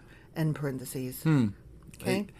Can you imagine giving a city as a wed- wedding gift? Hey, I'm just gonna get you. Um, I don't know, New York. You know. Hell. I'm, I'm gonna go downtown and be like, I conquered you. and then, it's yours, darling. Oh my god. what would we give our kid on their wedding day? Uh, city? let's see. What could what could we give them? Well, I mean, we still have. We could go to Los Angeles. That way, we can get both coasts. You know, like. Oh, yeah, nice, right, nice. yeah. Here. I've always wanted to go to um um uh Louis- what's that place out? New Orleans. New Orleans. Yeah, That's not on the coast. it's on a coast, the Gulf Coast. Right, but it's not on the west coast. No, I, did- I'm I'm covering the third base here. Like you Oh, know, okay. like you got the yeah, I gotta have them all, and then you all know, three coasts? yeah, A all three monopoly coasts. on the coast. Yeah, exactly. Okay. What about I'll just go downtown of each of these cities, and I'll just announce victory, and then I'll just give them to whoever I want to give them to. our you kid? and, and my daughter. Yeah, Nice. Yeah. Well done. Well done. Yeah. I accept. right. He also built up the towns of Lower Beth Horon, Baalath, and Tamar in the wilderness within his land. Okay. The wilderness. Yeah. He built towns as supply centers and constructed towns where his chariots and horses could be stationed. He built everything he desired in Jerusalem and Lebanon, Lebanon, and throughout his entire realm. There were some people still living in the land who were not Israelites, including Amorites, Hittites, Perizzites, Hivites, and Jebusites. Some of those guys were completely destroyed at other points in the Bible. Mm-hmm. Just saying. yeah, Just throwing that out there. yeah, this is weird. Like, you're the one survivor of this completely conquered nation. No, that and none of that was true. That's that's what happened. Right, So right. There, these were descendants of the nations whom the people of Israel had not completely destroyed. These were descendants of the nations whom the people of Israel had not completely destroyed. So, um, they were, they were literally the last remains of people who had been conquered. right, right. But of those people, they definitely said that they had destroyed them all. Of some of those people that they mentioned. Right. So Their um, way of describing the complete desecration of a city and killing them all, quote, Yeah. unquote, is different from my. yeah, I "killed think them I think all." it's just like uh, we squashed their they're power. they're gloating about something that they did real good. Yeah. But maybe not to the point where you know they actually destroyed them all. yeah. So yeah, and we have to go through and and be like, oh, you didn't actually mean the thing you said. Right. And which which Oh. which the reason I pointed out, the reason I point these things out is because this is in many people's opinion God's word. Right. And if God does not say the correct thing, then there's something not right about that. Yeah. That's not he's supposed to be infallible, right? Right. Right. Yet he is. Fallible. Uh, a- at least if we're taking the Bible as God's word. Right. He is definitely fucking fallible. totally fucking fallible. That motherfucking fallible motherfucker. You're Sorry, I just felt like so- going off a little bit there. You're so fallible. Yeah. So Solomon conscripted them as slaves because, of course, they. Oh, they- he did. they said slaves. Okay. and they served as forced laborers to this day.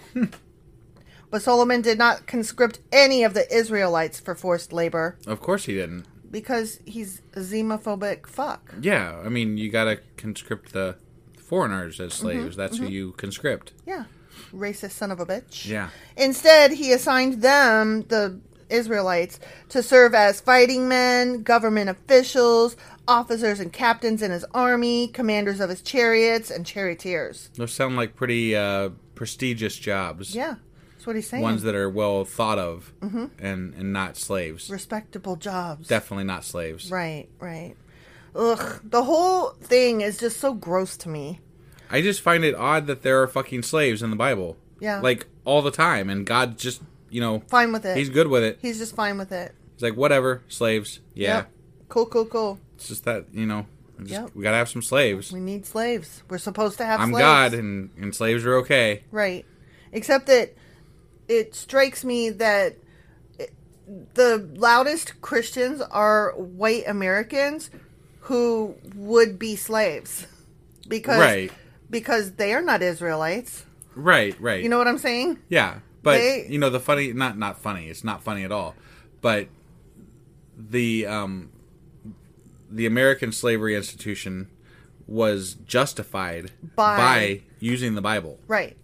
And I just it's it's sickening. Like and, and and I can see why and how. Like they they very much like so Israelites have come to be known and, like we've adopted that we are all God's people. And if you are not part of that group, then that's how they justify making you a slave. Right. And then even beyond that, once you even adopt that God, they're like, "Well, but you're still lesser than us." Right. Like, Right. "Oh, by who's because you said so. Right. Because you Whatever. got the bigger gun. I'm sure God's just fine with it, right? Because he's Sure, a sure, dick. sure. So It just makes me laugh. If these people were alive today, white Christians would be slaves. They just would yeah, because they because don't. they're not Hebrew. They're not Hebrew. They're not from that land. They're not. They're outside of that land. right. They're not from there. right. So, I I don't know what makes white Christians think so highly of themselves. They literally would be slaves. So why the fuck are they so fucking high and mighty and excited about this god? Because they got money and other people don't. Right, right. So Solomon appointed 550 of them to supervise the people working on his various projects, to supervise the slaves. Yeah. So Solomon moved his wife, Pharaoh's daughter, who doesn't even get a name anymore. I think her name was mentioned once, and I, all we know about her is that she is the princess. Got it. She's a princess that he married. Yeah. He moved her from the city of David to the new palace he had built from her. Oh. Ooh la la. But remember, she had like a separate house in the palace Yeah, somewhere yeah. or something like that. I don't know. Maybe he just wanted her not just in a separate palace, but in a separate city altogether. then he constructed the supporting terraces. Oh, okay. That's an odd- Wait, then he support what? Yeah. So Okay. he he took her to this other city, and then he built her some balconies. Okay. yeah. So fucking weird. Sure. Three times each year, Solomon presented burnt offerings and peace offerings on the altar he had built to the Lord. He also burned incense to the Lord. And so he finished the work of building the temple. King Solomon also built a fleet of ships at Ezion Geber, a port near Elith in the land of Edom along the shore of the Red Sea. So we learned that that um, Solomon and his mom, um, Bathsheba, were very much p- part of writing this This book, history, yeah. and uh, it's just sounding like a fluff piece to me. Like I'm like this is this is such bullshit. Like you guys, I mean, this guy sounds like just the most fucking The richest, wonderful, most richest, most powerful- fucking godly person that ever existed. And of course, he's the wisest too. Remember, don't forget Mm-hmm, about that. And I'm just like, there. This is. It's It's not childish. true. This can't be. It's this can't be childish. fucking true. It's, It's like- such bullshit. It's what you would expect a fifth grader to write. right? Like I'm all good. I did all the good things. Yay! I'm powerful. I'm the biggest and the best. Yeah. And the smartestest. Mm-hmm. Hiram sent experienced crews of sailors to sail the ships with Solomon's men. They sailed to Ophir and brought back to Solomon some 16 tons of gold, the end. Wow, 16 tons of gold. How many Jesus ships? Christ. How many ships did that take? I don't 'Cause, know. You know, you can't put too much on board. It's going to sink your ship. Right? Fucking heavy, Yeah, 16 tons of gold. right? Where the fuck do you just sail and go find 16 tons of gold at? I don't know. Oh, I guess back then. Ophir. Right, yeah, yeah.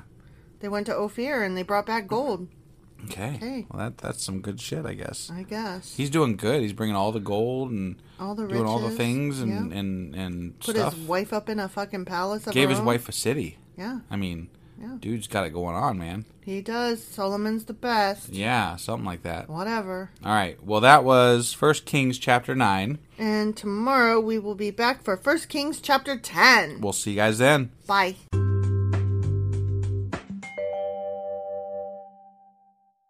Husband, Wife. do you remember what happened yesterday? Uh, let's see. They got a shit ton of gold. Yeah. And I gave you New York, I think. You did, babe. You Yeah. did. Congratulations on New York. And you gave LA to our child, I think? Yeah, and um and Then uh, you yeah. claimed New Orleans for yourself? Yeah, that's what I that's what I meant Okay. to do anyway. Yeah, So yeah. I don't know if I actually did it for myself, but you know, I yeah, thought I thought you did. I claimed it for somebody. And then also we took the moon just now because I said so. Oh, okay. yeah, Um, yeah, they had slaves and slave labor yeah, that's right. in the people who they had captured that weren't Israelites God that just was lived good with there. it. And God was great with it. yeah, Um, they made a deal with Hiram yeah. The of Mm-hmm. Sidonian tear. that, that chopped wood for real real good. and they brought back 16 tons of gold. Sixteen fucking tons. I know. Yeah. So all that happened yesterday. Okay, so that was uh First Kings chapter nine, and today we're getting into. First Kings chapter 10. Let's go do this. Okie dokie.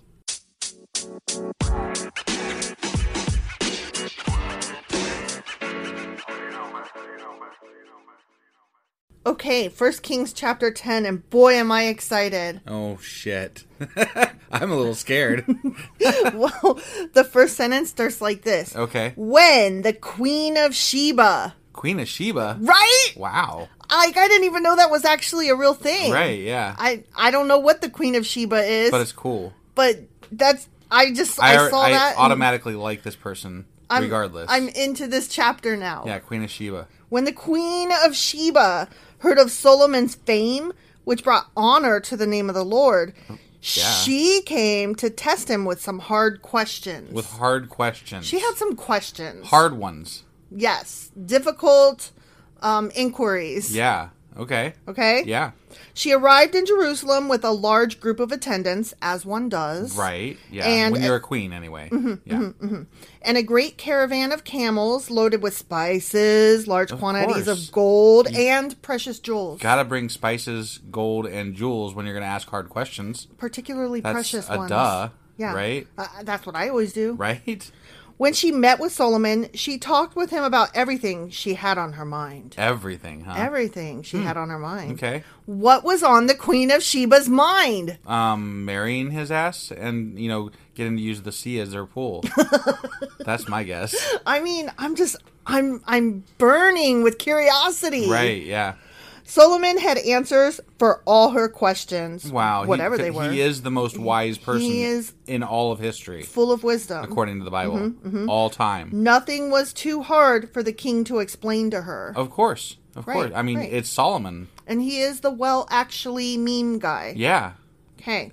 When the Queen of Sheba realized how very wise Solomon was, Very fucking wise. Come on. and when she saw the palace he had built with the sea, you Yeah. know, Yeah. she was overwhelmed.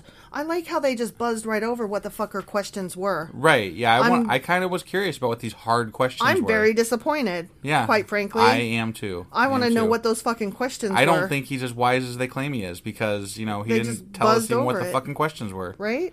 She was also amazed at the food on his tables, the organizations of his officials, and their splendid clothing, the cup bearers, and the burnt offering Solomon made at the temple of the Lord. I mean, if it was anything like when they christened the place and Mm-hmm, they slaughtered hundreds of thousands of animals, then yeah, I can imagine being pretty impressed with that, I guess. Overwhelmed. was- Overwhelmed. was yeah. the phrase. Yeah, that's actually a better word. Overwhelmed. yeah. I would be The overwhelmed stench as well. of death would overwhelm me as well. And of the ostentatiousness, you know? Yeah. Just the what the fuck? This is so overwhelmingly not good. Right. Yeah.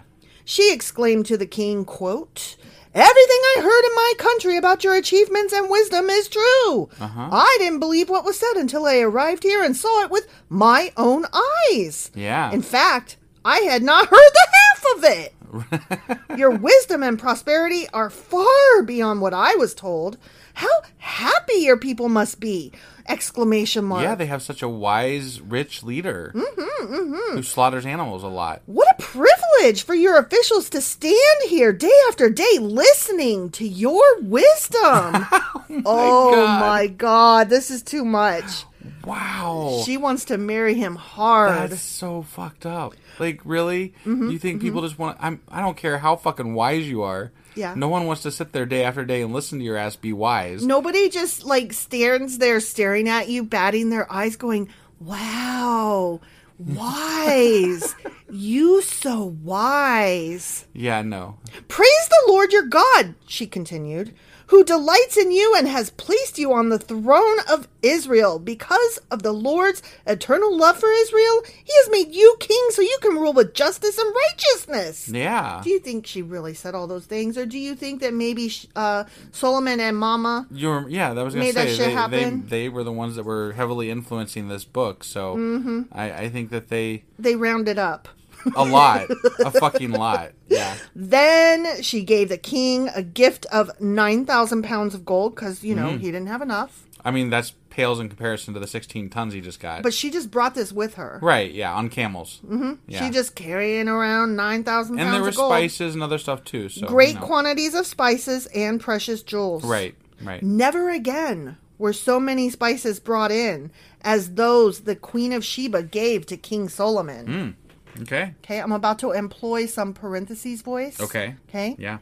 In addition, Hiram's ships brought gold from Ophir and they also brought rich cargoes of red sandalwood and precious jewels. The king used the sandalwood to make railings for the temple of the Lord and the royal palace, and to construct lyres and harps for the musicians. Never before or since has there been such a supply of sandalwood. Yeah. I mean, again, Solomon is the wisest, the greatest, the the, fucking richest, I the mean, his awesomest. shit like literally doesn't stink His balls are always bouncing. from the left and to the right. King Solomon gave the Queen of Sheba whatever she asked for, Yeah. besides all the customary gifts he had so generously given. Then she and all her attendants returned to their own land. oh, so they they are getting married, huh? Just Oh. she just wanted to come and revel and She totally fucked him. I mean Come on. probably yeah. Come on. Probably yeah. Okay. I mean, you see that sea and you're like, "Pfft, So, shit. I am gonna fuck this man. I mean, every time I see a dude with a big pool, right? I yeah. am gonna fuck that It's the man. pool that matters for Yeah, sure. yeah. Yeah.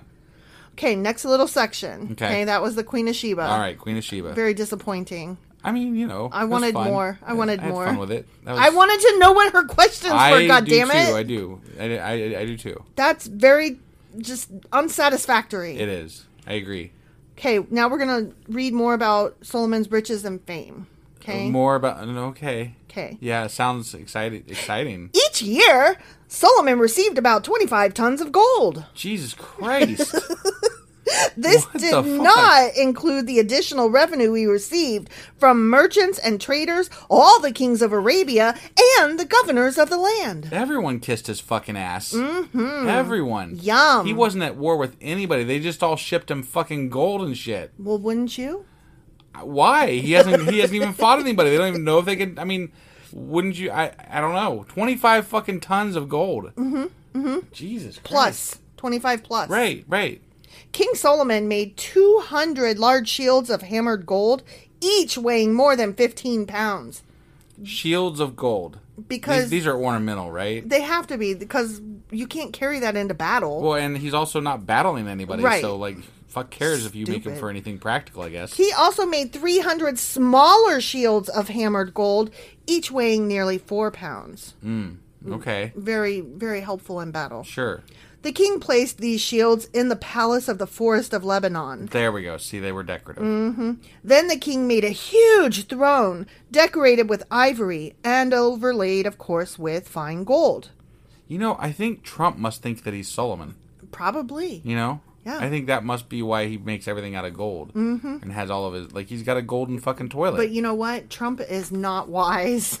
no, no, but he thinks he is. So I have to wonder how wise Solomon is since he keeps trying to tell us how wise he is. You know, right? He's I'm the like- wisest. He's he's of, of all the people. There's no one wiser than Solomon. I'm thinking No. maybe he's more Trump like than I- I'm than thinking you might anything. be right, yeah. Ooh. The throne had six steps and a rounded back. There were armrests on both sides of the seat.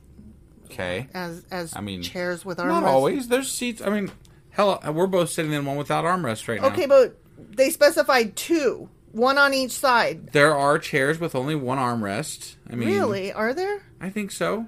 That sounds stupid to me. I don't know.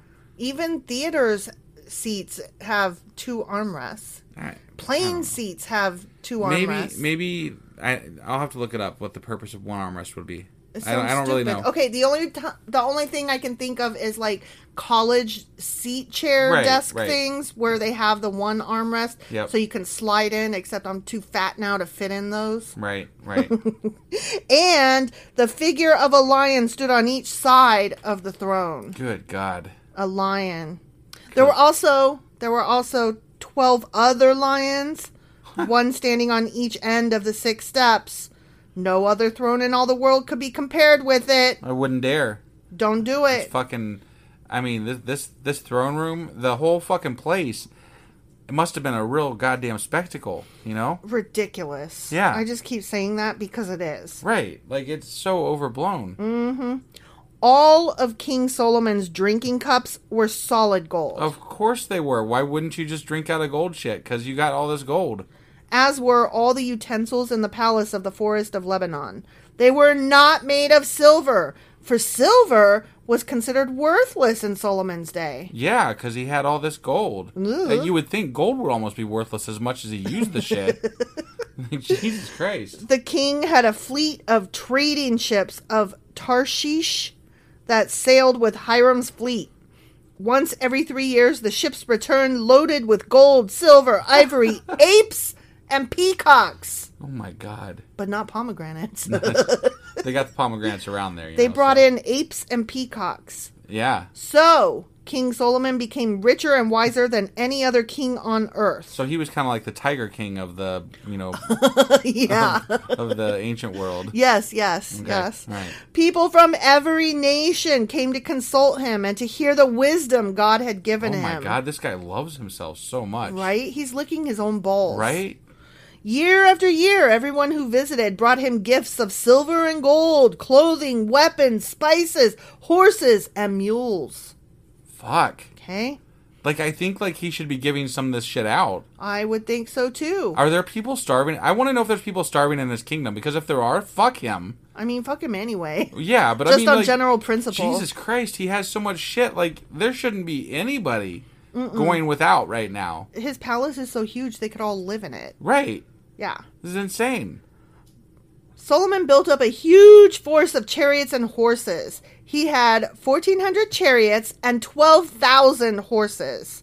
He stationed some of them in the chariot cities, chariot cities, and some near him in Jerusalem. They said that before. There was chariot cities in another chapter, and I don't like. I guess he built entire fucking cities for chariots. to hold his horses and buses, you know? Right? Yeah. The- Like we have parking garages for buses. He has had cities. for Yeah, his for his chariots. Yeah.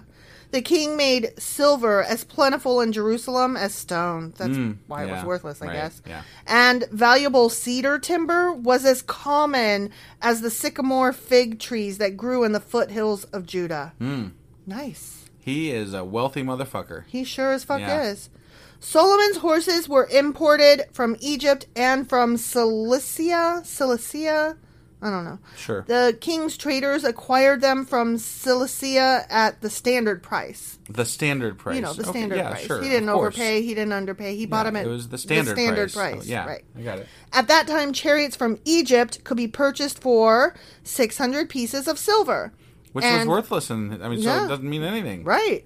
And horses for 150 pieces of silver. Chump nothing, change. chump change. They were then exported to the kings of the Hittites and the kings of Aram. The end. Okay, so he's really rich and really wise still, and nothing's changed there. Mm-hmm. Nothing's and he's got changed. even more fucking gold. Twenty-five tons a year. Mm-hmm. 25 tons. The only thing interesting that happened in this chapter was that the Queen of Sheba came to visit him, and Right. even that was boring. It was kind of boring. We didn't get to hear the fucking questions. I'm really disappointed. What kind of questions do you think she would have asked him? Wh- why do you think so much of yourself, dude? Why do you have to have so much shiny shit in your house? Right? Like, what the fuck is wrong with you? What does God look like since he talks to you all the time? What does he sound like, at least, if you haven't seen him? Do you only hump your wives? Or Does do he- you also want to hump me? Right, yeah. That's probably one of the questions. How many times do you go swimming in The, the sea? um, are pomegranates good for eating or are they merely decorative in this house? Right, yeah. Yeah, good good questions, yeah. Right? Those are the hard They would questions. have been they would have been, you know, anything would have done. Right. You know, like I just wanted some questions, god damn it. Yeah. Yeah. Okay, well, anyway. What is your shoe size, sir? okay, sorry, I went too far. All right. so that was First Kings chapter 10. Mm-hmm. Mhm. And tomorrow we're getting into Well, tomorrow is Saturday. Oh shit, is it already Saturday? It is already Saturday, Fuck. so we will be doing our Q and A, and I'm not sure what we're queuing because most of this week was just Solomon's great. He's so awesome. I want to lick him. He's so great. Can I fuck him? I think you should try to dig up some dirt on him. Uh-uh. Like I, think I think you should go out of your way to try to dig up some dirt on them. Um, my only problem with that is like it's probably from chapters we haven't read right, yet. right, right. That's so true. That's true. I, I worry. I don't want spoilers. That's true. But I'll you know I'll find something. I always come yeah. through. Yeah, de- definitely. And then we'll also the next day Sunday have our um a- uh what's it called? Weekly- Asimov's Oh, the but sex- sacrilegious book club. that. Yeah. yeah. And we'll also have our weekly replay. Are you ever gonna get around to uh, doing a um, Patreon episode? I am. Oh you my are. 'cause god. You said that last week we were gonna do it, I did. I did. and then you Um, left them hanging. You're okay. like, nah, I didn't. I didn't to get be around fair, to, be fair, I've had to um, do some extra work for a friend of mine this week, and was not as available as I Right. thought I would be when I made that vow. to it. I've been So- pretty fucking busy myself, so so sorry, yeah, yeah. but we will be back on Monday with First Kings chapter eleven. Awesome. Um, one quick reminder here. I don't say it every episode, but I'll say it today. Um, just a reminder that on no, no, not November, September, September. September the third, September third. we will be down in Louisville at the um, Kentucky Free Thought Convention, and we would love to see some of you guys out there. So I, I think tickets are ten dollars if you buy them ahead of time, and fifteen dollars at the door. That's what I've read. And um, of course, you know we'll be there, so that would be awesome if we saw you guys there. And there's going to be some pretty um, big hitting names, so you won't be sorry even if you avoid us for some reason. I can't imagine why you'd want to shun us. Right. but- And if we still have coffee by the time you get there, if you tell us that you heard about this on our podcast, you get to have a free, you know, sample of our coffee from ungodlybrew.com. I mean, why wouldn't you want that? Right? Duh. Duh. All right. That's all we got for today, and we will see you guys tomorrow for the Q&A. Yep. Bye.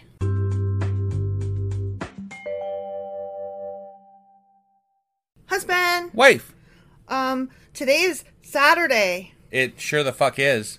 Q and A Saturday. That's what we're doing. Is that what we're doing? That's what we're doing. All right. Do you know what our cues are? I really have no fucking clue. Okay, so I thought we would discuss a little bit about the Queen of Sheba, as Oh, well fun. as that month of Ziv or whatever. Yeah. Like, what the fuck is that? Yeah, Oh. yeah, So I looked into a little bit of those things. yeah. Okay, cool.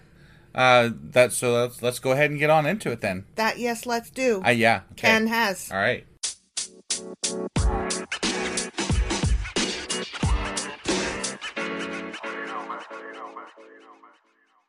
Okay, so let's start with the Queen of Sheba. Okay.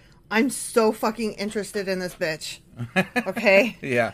there are so many legends about her. I mean, we know her name, so obviously, Right. you know, Well, um we knew her she- name before we started the Bible. Right, exactly. Right. I didn't know she was from the Bible. Right. Well, that's where I mean, fuck, there's a fucking cat food named after her. is there really? Yeah, Sheba. Sheba? Is yeah. the Queen of Sheba? I I mean, I would assume it's about something like that. Yeah, I because you know, didn't know cats that. and um, you know, What? queens. Cats and Queens? Yeah, especially Egyptian. You know. She's not from Egypt. Oh, really? Yeah. Oh, Um, well, I mean, she might be, but probably not because Okay. All right. there are stories about her under Jewish, Islamic, Yemenite, Ethiopian, and other Middle Eastern um, countries. damn. Yeah. And they each have their own version. I only uh, jotted down here in my notes a couple, but she is so um, just full of story Got it. and in some stories she's a king instead of a queen. Oh. But yeah, who even fucking knows? Gotcha. Okay. Yeah. Um, she is one of the most widespread and fertile cycles of legends in the Middle East. Interesting. Right? Interesting. Um, modern historians identify Sheba with both South Arabian kingdom of Saba in present-day Yemen and Ethiopia. Okay. Okay. Yep. And the queen's existence actually though is disputed among historians. So it's Gotcha. not it's not likely that she existed, but she may have cuz there's lots of fucking stories about her. Right. Right. Okay, one of the first things I want to clear up though, in addition to the fact that she's just fucking legendary, Right. is you know those hard questions? Yeah. They were actually probably riddles Okay. not like hard questions like i have some you know questions for you that i need answered Right. on i don't know religion or whatever like they weren't philosophical questions they Okay. weren't um, questions about business or his his kingdom or anything like that. They were very likely riddles. Okay. Which that makes sense because um, you've heard stories about um, the the person that's wandering through the desert and he comes up, up upon um, oh what is that unfinished uh, the Sphinx right and it asks riddles of the man in the desert. kind maybe no. No, you No. haven't heard that. No. Okay, well the Sphinx is supposed to be something that asked riddles. Got it. Okay, so Okay. It, it makes sense. Um, so there's that, which I just I don't know why, but I just thought that was so fucking interesting that it wasn't like I was thinking hard questions. Like I have some hard questions for you, husband. Yeah, right, You know, yeah. if I told you I have some hard questions for you, Yeah. you would not be happy. No. you would be worried Yeah. and afraid. Right. Yeah. But if I said, I have some riddles for you, you would be like, no. so, Bible stories of the Queen of Sheba and the ships of Ophir, O- O- F- O P H I R, which was um, a uh, port Okay. that um, King Solomon got a lot of his imports from Yeah. um, through that port. So, Bible stories of the Queen of Sheba and the ships of Ophir served as a basis for legend about the Israelites traveling in the Queen of Sheba's entourage when she, get this, returned to her country to bring up her child by Solomon. Oh shit. Right? So they did get it on In some stories. in some stories. Okay. Right, right. Alright. And um, there's some questions later on in um, the Song of Solomon. Yeah. Um, which we haven't got to, and I'm not even sure where that is in the Bible. I, I Right. don't know anything. I don't know if that's a book itself or if that's a part of a book of the Bible. I don't know. Got it. Got Song it. of Solomon Yeah. stuff. Where it, it talks about a dark, beautiful woman, and some postulate that that could be the Queen of Sheba. Gotcha. And that she had a child by him. Huh. So Interesting. I don't know. Um, another legend has it that the Queen of Sheba brought Solomon the same gifts that the Magi later gave to, to Christ. Oh. You know, the three wise men? Yeah. Which, you know, he's supposed to be the wisest, right? Right. Right. So that's interesting. Yep.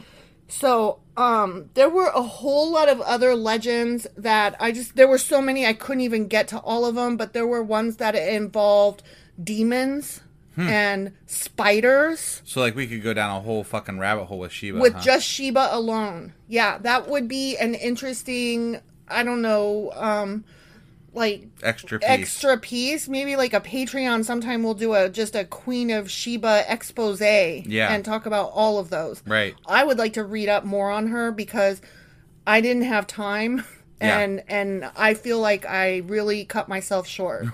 gotcha. I'm so intrigued by this bitch. yeah. Okay, the other thing that I wanted to talk about was that month of Ziv or whatever it was. Yeah. And we're like, the fuck is a Ziv? Right. Right. So I don't know if you recall, but it was in First Kings chapter 6, verse 1. This is what it said. It was in mid spring in the month of Ziv during the fourth year of Solomon's reign that he began to construct the Lord of the temple. I'm Right. sorry, the temple of the Lord. Sure. Dyslexia Yeah, hit. yeah. So, ziv is a Hebrew word that means light or glow. Okay. And um, prior to the Babylonian captivity, it was ziv, but then during the Babylonian captivity, which we haven't reached yet, um, the word became IR. Okay. And that is interpreted as month of blossoming. Okay, so Sure. spring. Yeah. It's- it's a April maybe or something. something like that. Right. Um, I'm going to get to that in just a second because what I did here was uh, write down um, all the months from Yeah. that calendar. So I'm just going to say something about each month briefly. Okay. Okay. Yep. Um, but before I do that, the Hebrew calendar calendar is a lunisolar calendar, which means that the months are based on the cycle of the moon, Hmm. but the years are based on the cycle of the sun Okay. because you know the- it how the um, moon influences Yeah. the seasons. I think we are on a similar um, calendar ourselves. We just use it a different date Sure. system Yeah. because again, the moon determines the months, you know, the cycles, the seasons of Right. the earth, but it takes one year for the sun to travel around or for the Earth to travel. Wait, yeah, the Earth to travel around the sun. sorry, sorry, I'm not an astronomy major, so you know I had to think for a second. Wait, what goes what? You get what I'm trying to say, right? Yes. So we're on a similar setup, but our days are different. Okay. Okay. Yeah. So the calendar year features 12 lunar months, again, similar to ours. Right. But all of their months are either 29 or 30 days. Okay? Hmm. Okay. They don't have 31 days. Like, we're 30 or 31, except for February, which is 28 or 29. Yeah. The, all of theirs are 29 or 30. Period. Maybe it was one of those missing, like some of, during some of those missing days where they, they made the sun stood still. Like, well, Right, fuck right. it, we need to add some days, so let's just make the sun stand still. Yeah, exactly. Yeah. Um, they also have like how our February has um, every four years we have a leap year, Yeah. and that just means we add an extra day. Right. So they have an extra lunar month that they refer to as a leap month, oh, and that's added periodically seven times every 19 years. huh. Okay, Interesting. to synchronize the 12 lunar cycles with the longer solar year. Got it. Got Okay. it. Yeah. The beginning of each um, Jewish lunar month is based on the appearance of the new moon. Got it. So theirs actually follows the moon, whereas ours just goes like sort of. And ours. I mean, if you notice, our calendar months have kind of shifted. They aren't entirely in sync with the seasons anymore. right. because at the end of January, the next day is February 1st, period, the end. Right, You know what I mean? right. Like, whether there's a moon, whether it's the season or not, we just do what we do. Yeah. Okay. So the first month is Nissan, N I S A N. I- I'm assuming that's how it's pronounced, like the Gotcha. car. um, it's the month of barley ripening, and it's the first month of spring. Oh, so their calendar starts. It starts in spring. Yes. Um, it's March to April on our calendar, and it Gotcha. is a 30 day month. Got it. Okay. The next one is IR, and that would be Ziv. Right. Okay. And that's the second month, and it's April, May, and it is spring, and it is 29 days. Okay. Okay. Yep. The third one is Savan, which means season or time, and that usually falls May June, and Okay. it's a 30 day month, and it's still considered spring. May June, Gotcha. still yeah. considered spring. right. Tammuz is the fourth month. It's summer, June, July. It's 29 days. And Tammuz is the month of the sin of the golden calf, if you Oh, so recall. there must have been one that happened, I guess. Yeah, it that's t- that happened in Tammuz. Got it. And that's you know the that whole golden calf thing that resulted in Moses breaking the tablets of the Ten Commandments. Right, yeah. So that happened in Tammuz. Yep. Okay. Number five, um, the fifth month is Av, and that's one of several months which are not explicitly named in the Hebrew Bible. Interesting. And it is a 30 day month that happens in July, August timeframe, and it is summer. So not a lot happened during that time of year in the Bible. No, I guess not. Um, today's date, as we're reading this, Yeah. is the 15th of Av, 5782. The, the year 5782. Oh, I like that a Remember- lot. Like that's really cool. Yeah, remember I told you that um, their years, Yeah. they start from when Ad- Adam and Eve happened. We should start giving the uh, um, date of Jewish date? Jewish date in, uh, in when we read the Bible. We could if we You know, felt like, like, it it. would be like a star date, like you know, starting. um, so that's today. Again, as we're reading it, it's the 15th of Av. Got um, it. You guys will be hearing this the next day, which is the 16th of Av. Got it, yeah. Okay. So the next month is the sixth month, Elul. It's 29 days, August, September, summer. And the word originated from the Akkadian word for harvest. Okay. So even though it's summer, it's late summer Right, for right. us. Yeah. And so that's their harvest month. Sure. Um, the seventh month is Tishrei or Tishrai. I'm not sure how to pronounce it. Okay. It's 30 days, September, October timeframe, autumn. Sure. Okay. Yep. And um, appropriately enough, um, Tishrei comes from the Akkadian beginning. Got it. So it's the beginning of harvesting all your shit. right, right, right. Okay. Number eight. The eighth month is Marshavan. Marshav yeah, Marshavan. And that's from the Akkadian that literally means eighth month. Like, I thought that was funny. I had to Right, include that. Um, Mar Shavash is sometimes shortened to just Siobhan. Um, I mispronounced the first one. It's Mar Siobhan. Okay, So it's sometimes shortened to just Siobhan. got it. And I am positive I'm pronouncing these wrong. So multiple apologies. Yeah. I'm not trying to be Right. um, rude or insulting. I'm just, I suck. Period. Mm, sure. The end. Yeah. It's um, been reinterpreted as the Hebrew word for bitter, like the way the Hebrew spelling Yeah. is. Um, some of their symbols have have shifted over time. Yep. And so now it's been reinterpreted as the Hebrew word for bitter, alluding to the fact that the month has no holidays or fasts. That's boring. Right? Yeah. That's why I included it. I thought that was just boring enough to be interesting. or Right. Yeah. Interesting in its boring. Well, and as many celebrations as they have, you know, like people are like, God, a whole Yeah. fucking month, no, a no whole celebrations. month. Yeah, exactly. Jeez. Um, the Hebrew Bible before the Babylonian exile refers to it as the month of Bul, Okay. B U L, and um, that actually is something that we have just recently read that we didn't realize that's what we were reading Oh. in First Kings chapter six. Okay. So I mean, this was just this past Monday we would have Yeah, read this. yeah. And I think we probably did like go, what the fuck is that? I'm gonna have to look into these months because I Right. know Ziv was the one, and then there was another reference to a month. It must have been this one. Gotcha. Um, but Shav- Siobhan is 29 or 30 days, Okay. and it is in October, November timeframe, and it is autumn. Got it. Okay. Yep. Um, it's one of those that it gets adjusted depending on what Lunar cycles. and exactly, What have you. Right. exactly. I gotcha. So the ninth month is Kislev. It's 30 or sometimes 29 days. Right. So it's usually 30. The other one was 29, sometimes 30. This one is 30, but sometimes 29. Right. And it's Okay. Mm-hmm. probably dependent on the last month 'cause month because there's obviously some fluctuation in those. Right. you know. And they have it all figured out. You know, the way we have Sure. our calendar figured out, they've got theirs all figured out. Right. Um, this falls in November, December timeframe, still autumn, sometimes known as the month of dreams or also hope and positiveness because of the expectation and hope for rains. Ah.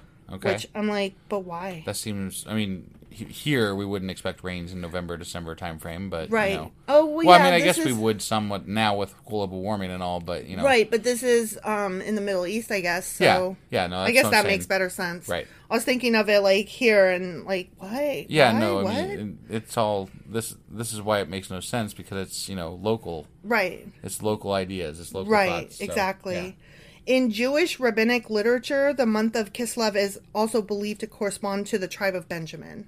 I Oh, don't okay. I don't know why, but I thought yeah. Maybe that was that's when worth Benjamin was born. uh, could be. You know, could be. So I don't know. I just thought I'd throw it in there. Sure. I read it. Uh, there was no nothing else to it. I just thought, okay, I'm gonna just put that in there. Yeah, So okay. that happened. right. Okay, the tenth month is Tevet. It is twenty nine days, um, December, January, and it is winter. Yep. And it is from the Babylonian for muddy month, Ah, which makes sense. right. December, January, muddy month. Sure.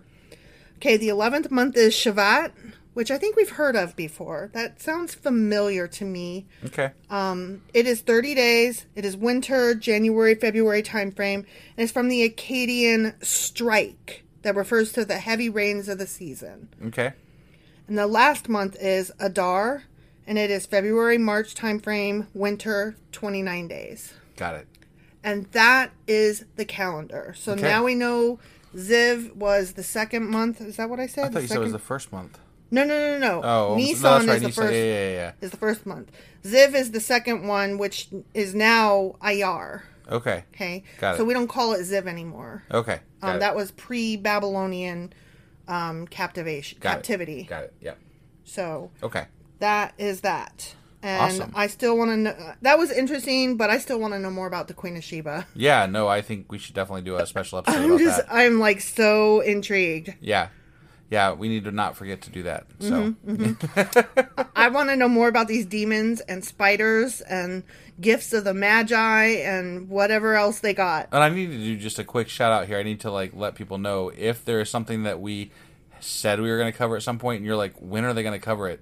maybe reach out to us because like I guarantee you, I forgot. we say shit all the time and we're like that would be fun and then we never remember to do it so because I am supposed to write this stuff down, but I can't write and be on talking, recording at the same time. right sometimes we can barely talk so Facts. I mean, I literally have dyslexia and confuse my words. So, y'all have heard me do that multiple times. So, yeah, definitely let me know if there's something that you um, want me to talk about. I will definitely cover it. right yeah all right well that was our q&a for today Q and A Saturday. and tomorrow we will be back with Oh wait, our- I did the wrong jingle. Q and A Saturday. Yeah, what are you thinking? Yeah, Right. sorry, because tomorrow is tomorrow is sacrilegious book club and and the weekly wrap up replay Replay. my gosh My gosh. All right. What am I? i know right I'm I'm a demon spider with um, Solomon baby riddles. and What? sometime either in- probably early next week we'll have a patreon as well yes, I actually have that set up. So yes, we will get that. we will get that out shortly. Apologies. I love you guys. You are not forgotten. I Definitely just not. suck. all right we're gonna get out of here guys we'll see you tomorrow for the sacrilegious book club We will. Bye.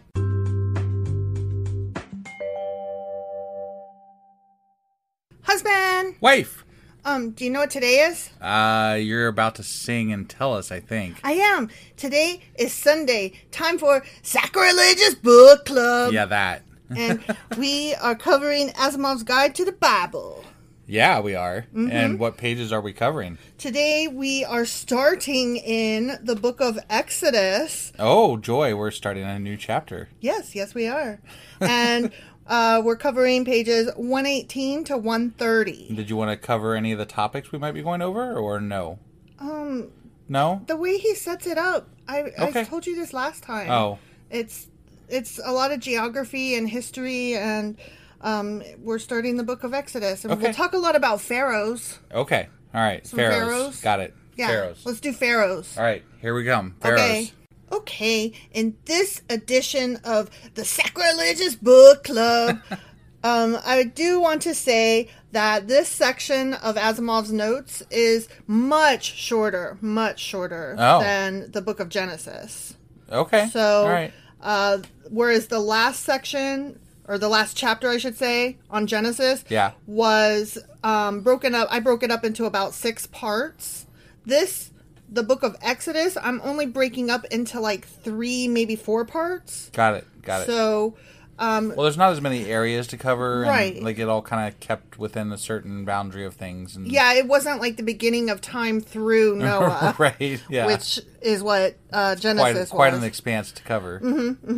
So for this one, um, generally I'm going to be covering about 12 ish pages per section, whereas last time I was covering about 15 to 17 pages per section. Okay. So just just that general note. This one's going to go a lot quicker, I think. Got it. Got Okay. It. Okay. So he starts out the book of Exodus with the word Exodus. Oh yeah. 'Kay. I mean that's a smart place to start it. And Exodus just means a large exit, which Right. duh. Right. Kind of self-explanatory. Mm-hmm.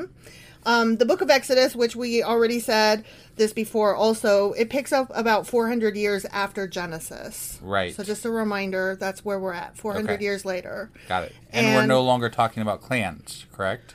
Um, I believe not. At I least believe generally. I believe you are correct on that. That we are now referring to people as people, Got it. individual persons. Well, we certainly definitely refer to Moses as a person when we discuss Mm-hmm. Uh, I'll Moses. get there in a minute. Okay. Also, uh, I've covered this before as well, but Asimov points it out, so I just want to remind you guys that Sure. um, when the Jewish name, uh, or I'm sorry, when the Jewish were uh, going through this book and putting it all together, they always named things um, with the first sentence of the book. That was the name of the book. Yeah. So um, this book, the book of Exodus, they just called names or the book of names Got it. whereas we call it Exodus. Okay. So Yeah. there's that. So that's that's pretty much all that we want to take away from the that first bit. Okay, yeah. And that was on page 118. Okay. So moving on, we're still on page 118. That's how short that little segment was. Yeah. The next one is Ephraim. I don't know if you remember, but that was Joseph's younger son. Okay. Okay. Yeah. The other one was Manasseh. Right, right, right. Okay. Um, Joseph's sons are mentioned in First Chronicles, but that is more likely a reference to the tribe generally than the person individually. And that's pretty much it. Gotcha. Okay. Mm-hmm. All else concerning Jacob's sons is extra biblical legend, meaning, Those extra stories that we find occasionally, and we're like, whoa, right, that's crazy. stuff that's outside of the Bible. like that giant that like hitched a ride on the on the uh, oh, yeah. the ark and stuff. Yes, yes, some that cool was shit. an amazing fairy tale. Right? Jewish fairy tales are awesome, you guys. Yeah. like, no, I'm like I want I'm down with them. I want to read more about those. Totally. There is a book called The Testaments of the Twelve Patriarchs, Okay. and Asimov mentioned this briefly. And so, what I am about to tell you is actually not in Asimov's Guide to the Bible, but I was so intrigued by the testaments of the 12 patriarchs Yeah. Oh, that I had to go look this book up. Okay. Okay. Yeah. So this little bit is just extra for your ear holes. Okay. Awesome. It's a book written about 100 BCE, Okay. E, purportedly the deathbed statements of each of the 12 sons of Jacob. Oh. Okay. Which, again, that would be the 12 tribes, Right, the 12 yeah, yeah, yeah. patriarchs, right? Yeah. So in the 13th century, they were introduced into the Western world, the Latin translation by Robert Grosseteste or Grosseteste or Grosseteste, which I think is the funniest way to say it. Right. He was the Bishop of Lincoln. Okay, sure. Whatever that means for Yeah. you. He believed it was a genuine work of the 12 sons of Jacob, and he accused the Jews of concealing the testaments, quote, on account of the prophecies of the Savior contained in them. Hmm. Okay. Okay. Scholarship tends to focus on this book as a Christian work, whether or not it has a Jewish predecessor, because of that. Got it. But it is a work of fiction, clearly. Yeah. Right. Okay. Yeah. So um, here is what each of the 12 sons, their story, their little story covered. Okay. And they, they were each covering a sin, like the that son's greatest sin. Yeah. Okay. So Reuben was about lust. Simon Right. was about envy. Okay. Levi was about arrogance. Judah was about courage, monetary greed, and fornication. Issachar was about abstinence. Zebulon was about ignorance and succumbing to peer pressure. Okay. Dan was about anger and lying. Damn. damn. Neftali is the only one that doesn't really fit in with this. Um, that particular story had apocalyptic elements in it and some visions. Interesting. Okay. Yeah. Um, Gad was, quote, put away hatred from your hearts and instead love one another. That doesn't sound like a sin either. No, but it, it- these are all lessons. so Got they're it. either, either saying don't be like this or they're saying do be like that. Got it. Got Okay. It. Yeah.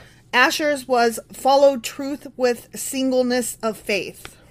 Okay. Joseph covered chastity, and Benjamin covered deceit and fornication. Mm, okay. Each son reviewed his own life in these stories, bewailed his shortcomings, and urged his children to avoid his sins and to practice virtue. Wow. Wherever, whatever moral and ethical values these lectures might have, says Asimov, they are valueless as history. Got it. Yeah. I just love I love Right. quoting him because he just I, I've said this before. Every once in a while, he just slips in this, and that was trash. Right. Why? I mean, it's not. It's part of the discourse, but it's Sure. not really like like he says. You know, it's not it's historically relevant. I- If you're taking the Bible as a study material, it doesn't really hold any weight as far as The the, the book itself, the existence of the book, is the entire value of it. Right. What it says in it, meh. You know, right. But let's say that they had included these at some point into the Bible, then we would Sure. be discussing them regardless. sure, So sure, but it's a matter of whether it's in the book or not, and then whatever. even from It is there, what it is. you yeah. know? I just I I love the way Asimov phrases things. Yeah. Valueless as history, Right. regardless. Right. Okay, so that's that section and extra. Right. The next section is Pharaoh, and in this, we're not talking about any particular Pharaoh except for the one of the oppression. Okay, Okay. the pharaoh of the oppression. So Got it. whoever it was that oppressed the um, Israelites. Israelites. Right. And this section starts on page 120, and it is by far the longest section I've covered so far. It is uh, four pages long. Wow. Yeah, and the rest are sometimes maybe half a page to like one and a half pages. Gotcha. Okay, so four pages was a lot. Yep. Okay. Um, so the story of the Israelites continues, right? Um, they prospered, multiplied, and grew numerous. Right. And do you remember me talking about the Hyksos, which was the foreign rulers that came in? Yes, And yeah. um, that's probably one of those was the one that welcomed Joseph with open arms and was Right. perfectly fine Yeah, putting a because they were foreigner. probably related at some level or something. Right, so. right. He recognized in him a, a some kind of kindred spirit. Yeah, yeah, In yeah. that they were both Asian foreigners to Right, Egypt. right. Okay, and and again, this is not facts. This is just um, uh, something that we're saying. This probably could have happened. Sure. Uh, It- It's just one of those postulates yeah. kind of things. So the Hyksos, having maintained independence, cut off as they were. So remember, I told you Egypt was kind of isolated, and it Yeah. allowed them to flourish for um, centuries on Yep. their own. Yep. They the Hyksos ruled Egypt long enough to become quote complacent and rather decadent. So it's like they they rose and then they got lazy, and that's how they fell. Gotcha. Kind of like any great nation, huh? Right. Huh? Huh? Right. So, after a century and a half of foreign rule, resurgent Egyptians broke their power and then a native dynasty began. So, the Egyptians were like, you know what? Enough of this foreign stuff. We are going back to our roots and we're taking power. Right. Okay. And a new pharaoh would likely have nothing but dislike and suspicion for the Israelites, being afraid that they would join with the invaders Right. due to their cultural and language ties to Asian invaders. Sure. Okay. So that suspicion led to discrimination, oppression, and eventually slavery. Right. And the more that they disdained them, the more that um, there was um, the Israelites feeling icked out over that. And so then they would fight that, and that would kind of like prove the oppressor's uh, point. Right. And it just got worse and worse until finally it went where it went. Sure. Okay. So then follows a really long two page string of who could it be? Okay. The referring to the the pharaoh of the oppression. Okay. Okay. Yep. Like who was that pharaoh in history? Right. And he's like, could it be this guy? No, probably not. Could it be that guy? No, probably not. Got it. Um, I skipped a lot of that because I don't really feel like it's relevant to summarizing that section other than to say It wasn't all these guys. it wasn't all those guys that he suggested Right, that it yeah. might be. Okay. Okay. Um, he says to study this better, you need to turn to Egyptian history because the Bible only cares about the plight of the Israelites, R- which obviously. which we've seen. And and I in my, to my understanding, the the Egyptians kept very detailed records of things. So yes and no, they did, yes, but that doesn't mean that they were accurate Sure. records. sure, um, each ruler but was they would going to denote something that's going on. so- right like you're going to see a ruler saying he ruled and that part would be true but Right. what he accomplished would not necessarily and so that muddies the waters a lot got it. and also because their names are repetitive it's hard to tell which one did what Do you think they muddied the waters as much as Bathsheba and San, um, um, Solomon? Oh, burn. no, no, I don't. Um, here's another quote from Asimov There are those who suggest that only the Joseph tribes, Ephraim and Manasseh, were enslaved in Egypt, and that after they left Egypt, they joined a federation of tribes who were attacking Canaan directly from the desert. Oh, Which we've kind of thought that might be the case, right? Sure. That uh, not in those exact words or terms, but, but that there was other Israelites that they came across outside of Egypt. Mm-hmm. Right. Yeah. Right. So that that wasn't shocking, but I I thought it was neat that you and I kind of thought Touched on that, that, and yeah. then Asimov is like, yeah, probably. Right. Right. So that makes me feel like a smarty beans. there is also speculation that the pharaoh of the oppression was Ramses the Second. This Okay. is the one that Asimov kind of sticks behind a little bit. Don't Okay? worry, th- and th- you don't need to correct me or or, or whatever. But isn't I, I don't some people c- um, associate Ramses with the devil? Um, that I don't know. Um, Hmm. I, could do be wrong know about that, but I, I thought that that is something that the name Ramses means um, son of Ra. okay. So it's a lot like the name Pharaoh, where it's not a proper name; it's a, more of a title that's bestowed upon them. Got it. So, Okay. um, I I don't know. That's fine. I, um, like I said, it's not. I don't need the the answer to it. I just it feels like I've heard something about that with regard to some meaning to biblical something or other. I didn't come across that, but that doesn't mean that it's not out there. Right. So right. I I don't know the answer to that. I've not heard that. sure. no, but that's fine. there's a lot I don't know. Yeah. So. I don't know. So Ramses II was quote a vainglorious despot.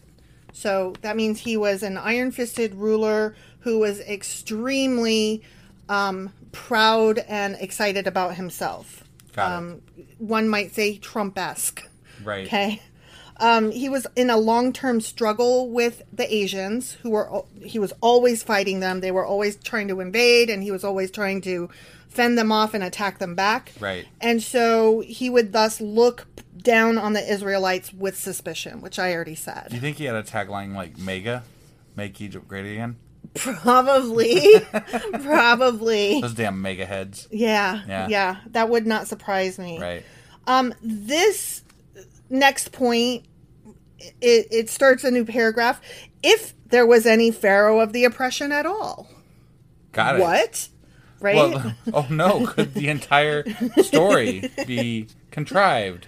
so hmm. I've right. I've got another quote from Asimov. This, I apologize, but this one is going to be a little bit quote heavy, just because he summarized things so succinctly. Yeah, sure. Um, it's easier sometimes to just pull out what he said and then put my two cents in around. Well, we want to it. hear from Asimov because we're reading Asimov. So, Sure, you know, sure, like, sure. Why not? So he says this last reservation is made necessary by the fact that there is no record outside the Bible of Israelites in Egypt, of their enslavement, and of their escape. Interesting. In particular, none of the events of Exodus are to be found anywhere in the Egyptian records uncovered by modern archaeologists. Hmm. Modern as of his time when he wrote this, which was in 68. I is when would it be came out. slightly curious to to know whether or not the I mean were there records of Israelite slaves? Do you know? Not according to him. okay. So, no. All right. Okay. No. Israelite enslavement. According to him, we've not found any of that either um, anywhere else or in Egyptian records. Interesting. Right. Interesting. Right. So, uh, who knows? Did it happen? Who Right, could say? right. Who could say? So that's that section. Um, the next one is Pithom and Ramsey, or Ra- Ramses, or Ra Amses. Okay. Okay. Yeah. Um, I'll explain that in a minute. Um, in Exodus chapter 1, verse 11, it says, And they built for Pharaoh store cities, Pithom and Ramses, or Ramses. Okay. So those, those two things are cities. And by store cities, it meant places where they stored stuff. Got it. Um, in many Bibles, there is still a mistranslation. It refers to them as uh, treasure cities, but they Okay. weren't treasures. They were Storage. Storage. Got it. Okay. Pithom means patum in Egyptian, which is house of the setting sun. Okay. Ruins of this city were discovered in 1882 near the Suez Canal Interesting. of which Ramses II built an early rendition.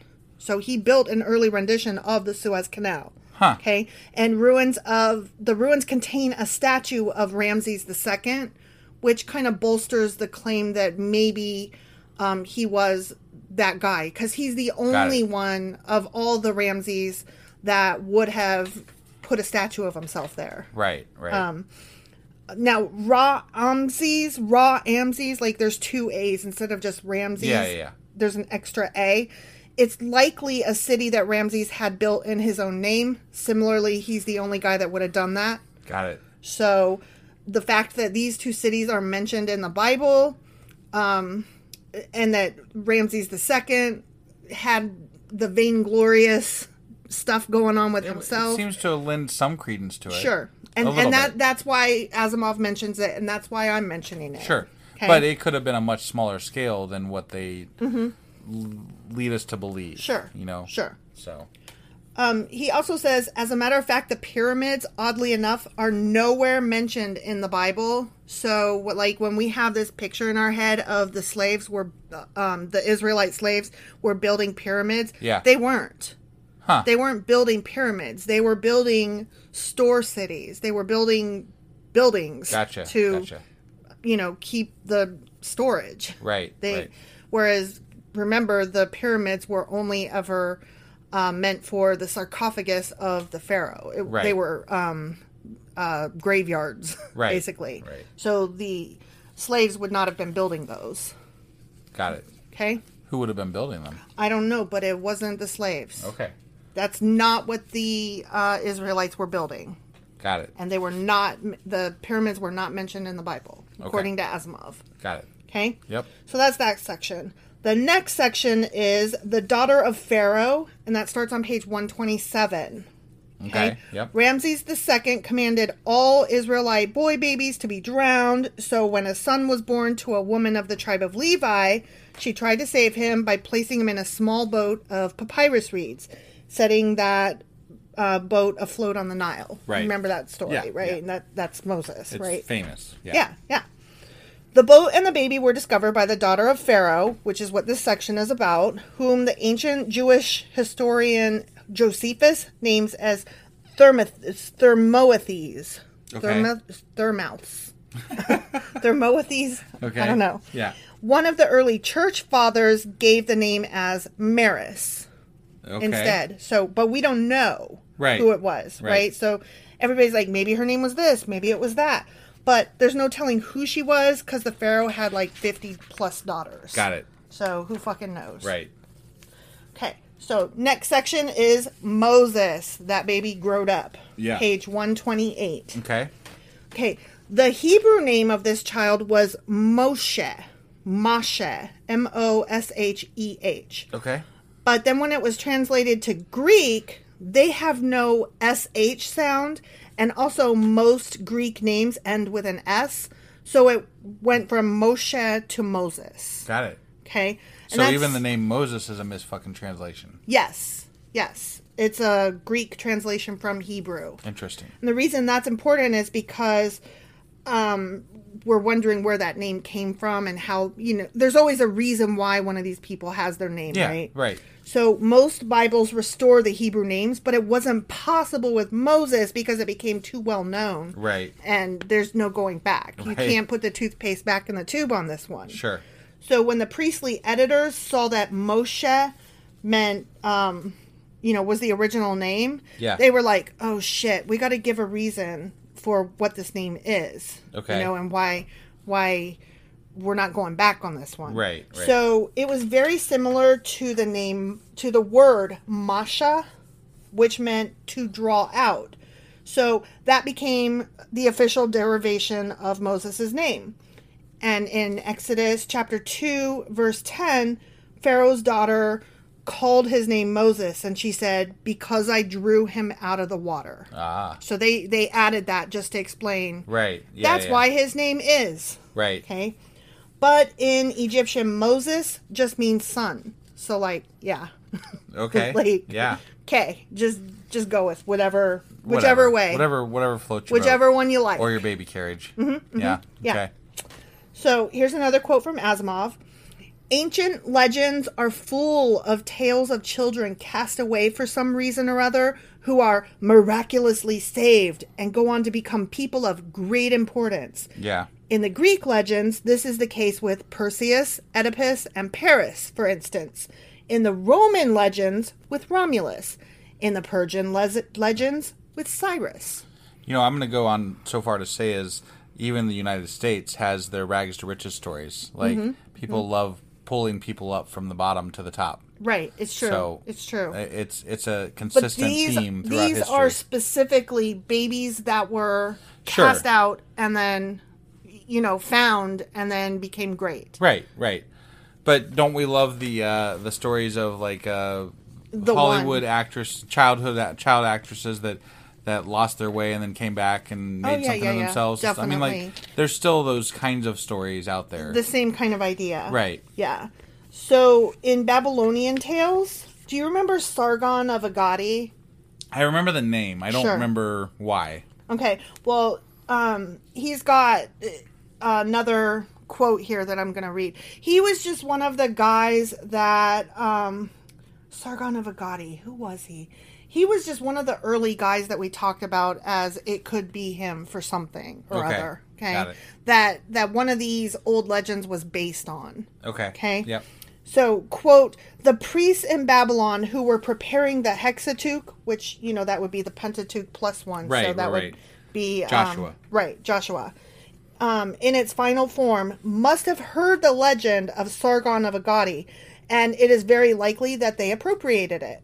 Sargon of Agadi is described as the illegitimate son of a noblewoman who bore him in shame and secrecy, and then exposed him by putting him in a small boat of reeds and letting him drift down the river.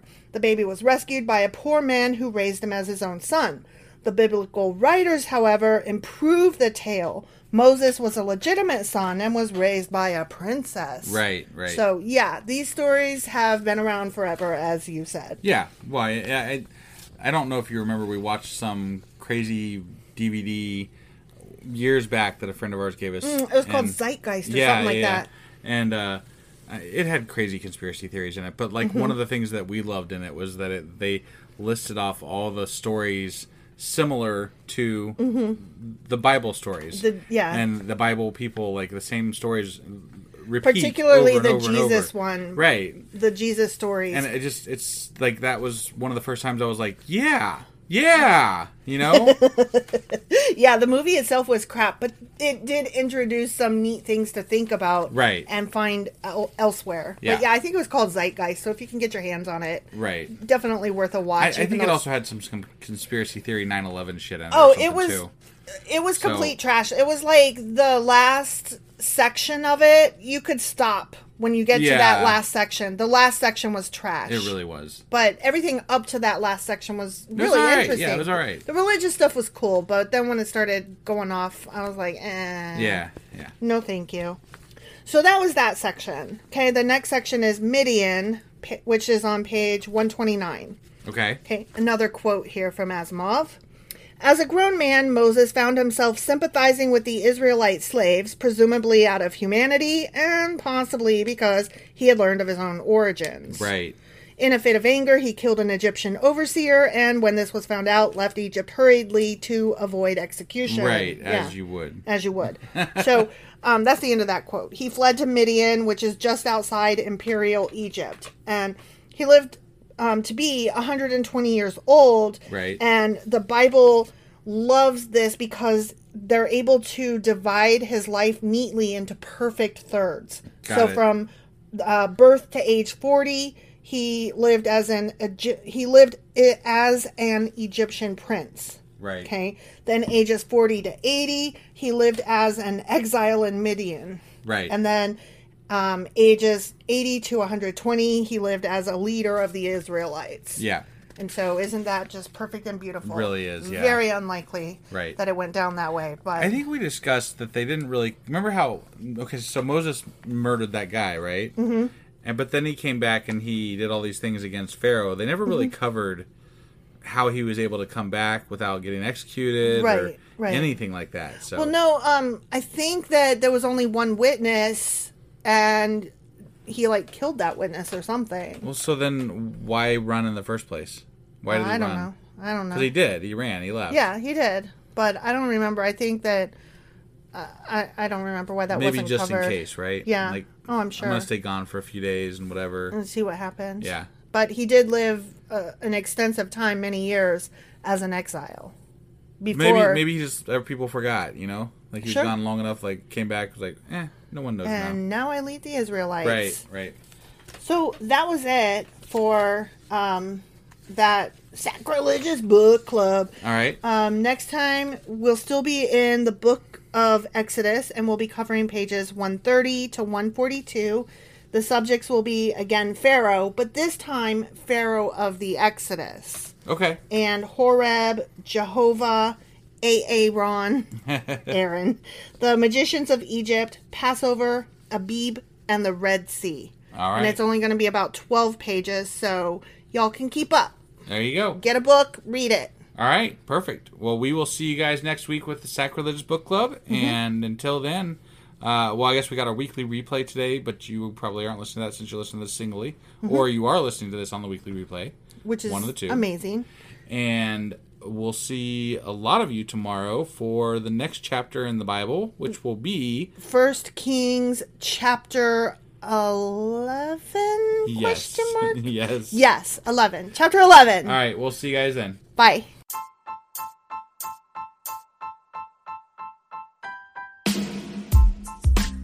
Hey, wife. I guess that's the end. But husband, that's just sad. It doesn't have to be. We are on lots of social media platforms like Twitter. Our handle there is sacrilegious underscore D. For these nuts. Oh my god. Stop doing that. Anyway, we're also on Facebook, Instagram, and Pinterest. There's a link to all of our social media sites at our website. Ooh, we have a website. Yeah, it's sacrilegiousdiscourse.com, where you can also find a link to our merch shop. We have a merch shop. Yep, we have podcast themed clothing, mugs, notebooks, and more, as well as an atheist and science themed products. Wow, our fans should really go check that out right now. Definitely. They can get in touch with us by sending an email to sacrilegiousdiscourse at gmail.com. But before they do that, we could really use some help. Oh yeah, with what? Well, it's not free running the podcast, and we need some financial support in order to get better equipment, which will free up time so we can concentrate on our podcast and our fans. Okay, so what should they do? Head over to patreon.com forward slash sacrilegious discourse and sign up as a contributor on our podcast. Supporters there receive additional bi weekly episodes that we record just for our Patreon members for as little as $2 a month. Also, we'd really appreciate it if you would like and subscribe on whatever platform you're using. And Apple Podcast reviews help us out tremendously.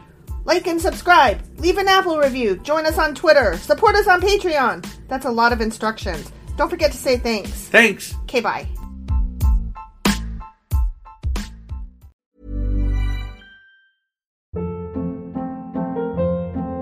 Hold up. What was that? Boring. No flavor. That was as bad as those leftovers you ate all week. Kiki Palmer here, and it's time to say hello to something fresh and guilt-free. Hello Fresh. Jazz up dinner with pecan-crusted chicken or garlic butter shrimp scampi. Now that's music to my mouth. Hello Fresh. Let's get this dinner party started. Discover all the delicious possibilities at hellofresh.com. Even when we're on a budget, we still deserve nice things. Quince is a place to scoop up stunning high end goods for 50 to 80% less than similar brands. They have buttery soft cashmere sweaters starting at $50, luxurious Italian leather bags, and so much more. Plus, Quince only works with factories that use safe, ethical, and responsible manufacturing. Get the high-end goods you'll love without the high price tag with Quince. Go to quince.com/style for free shipping and 365-day returns.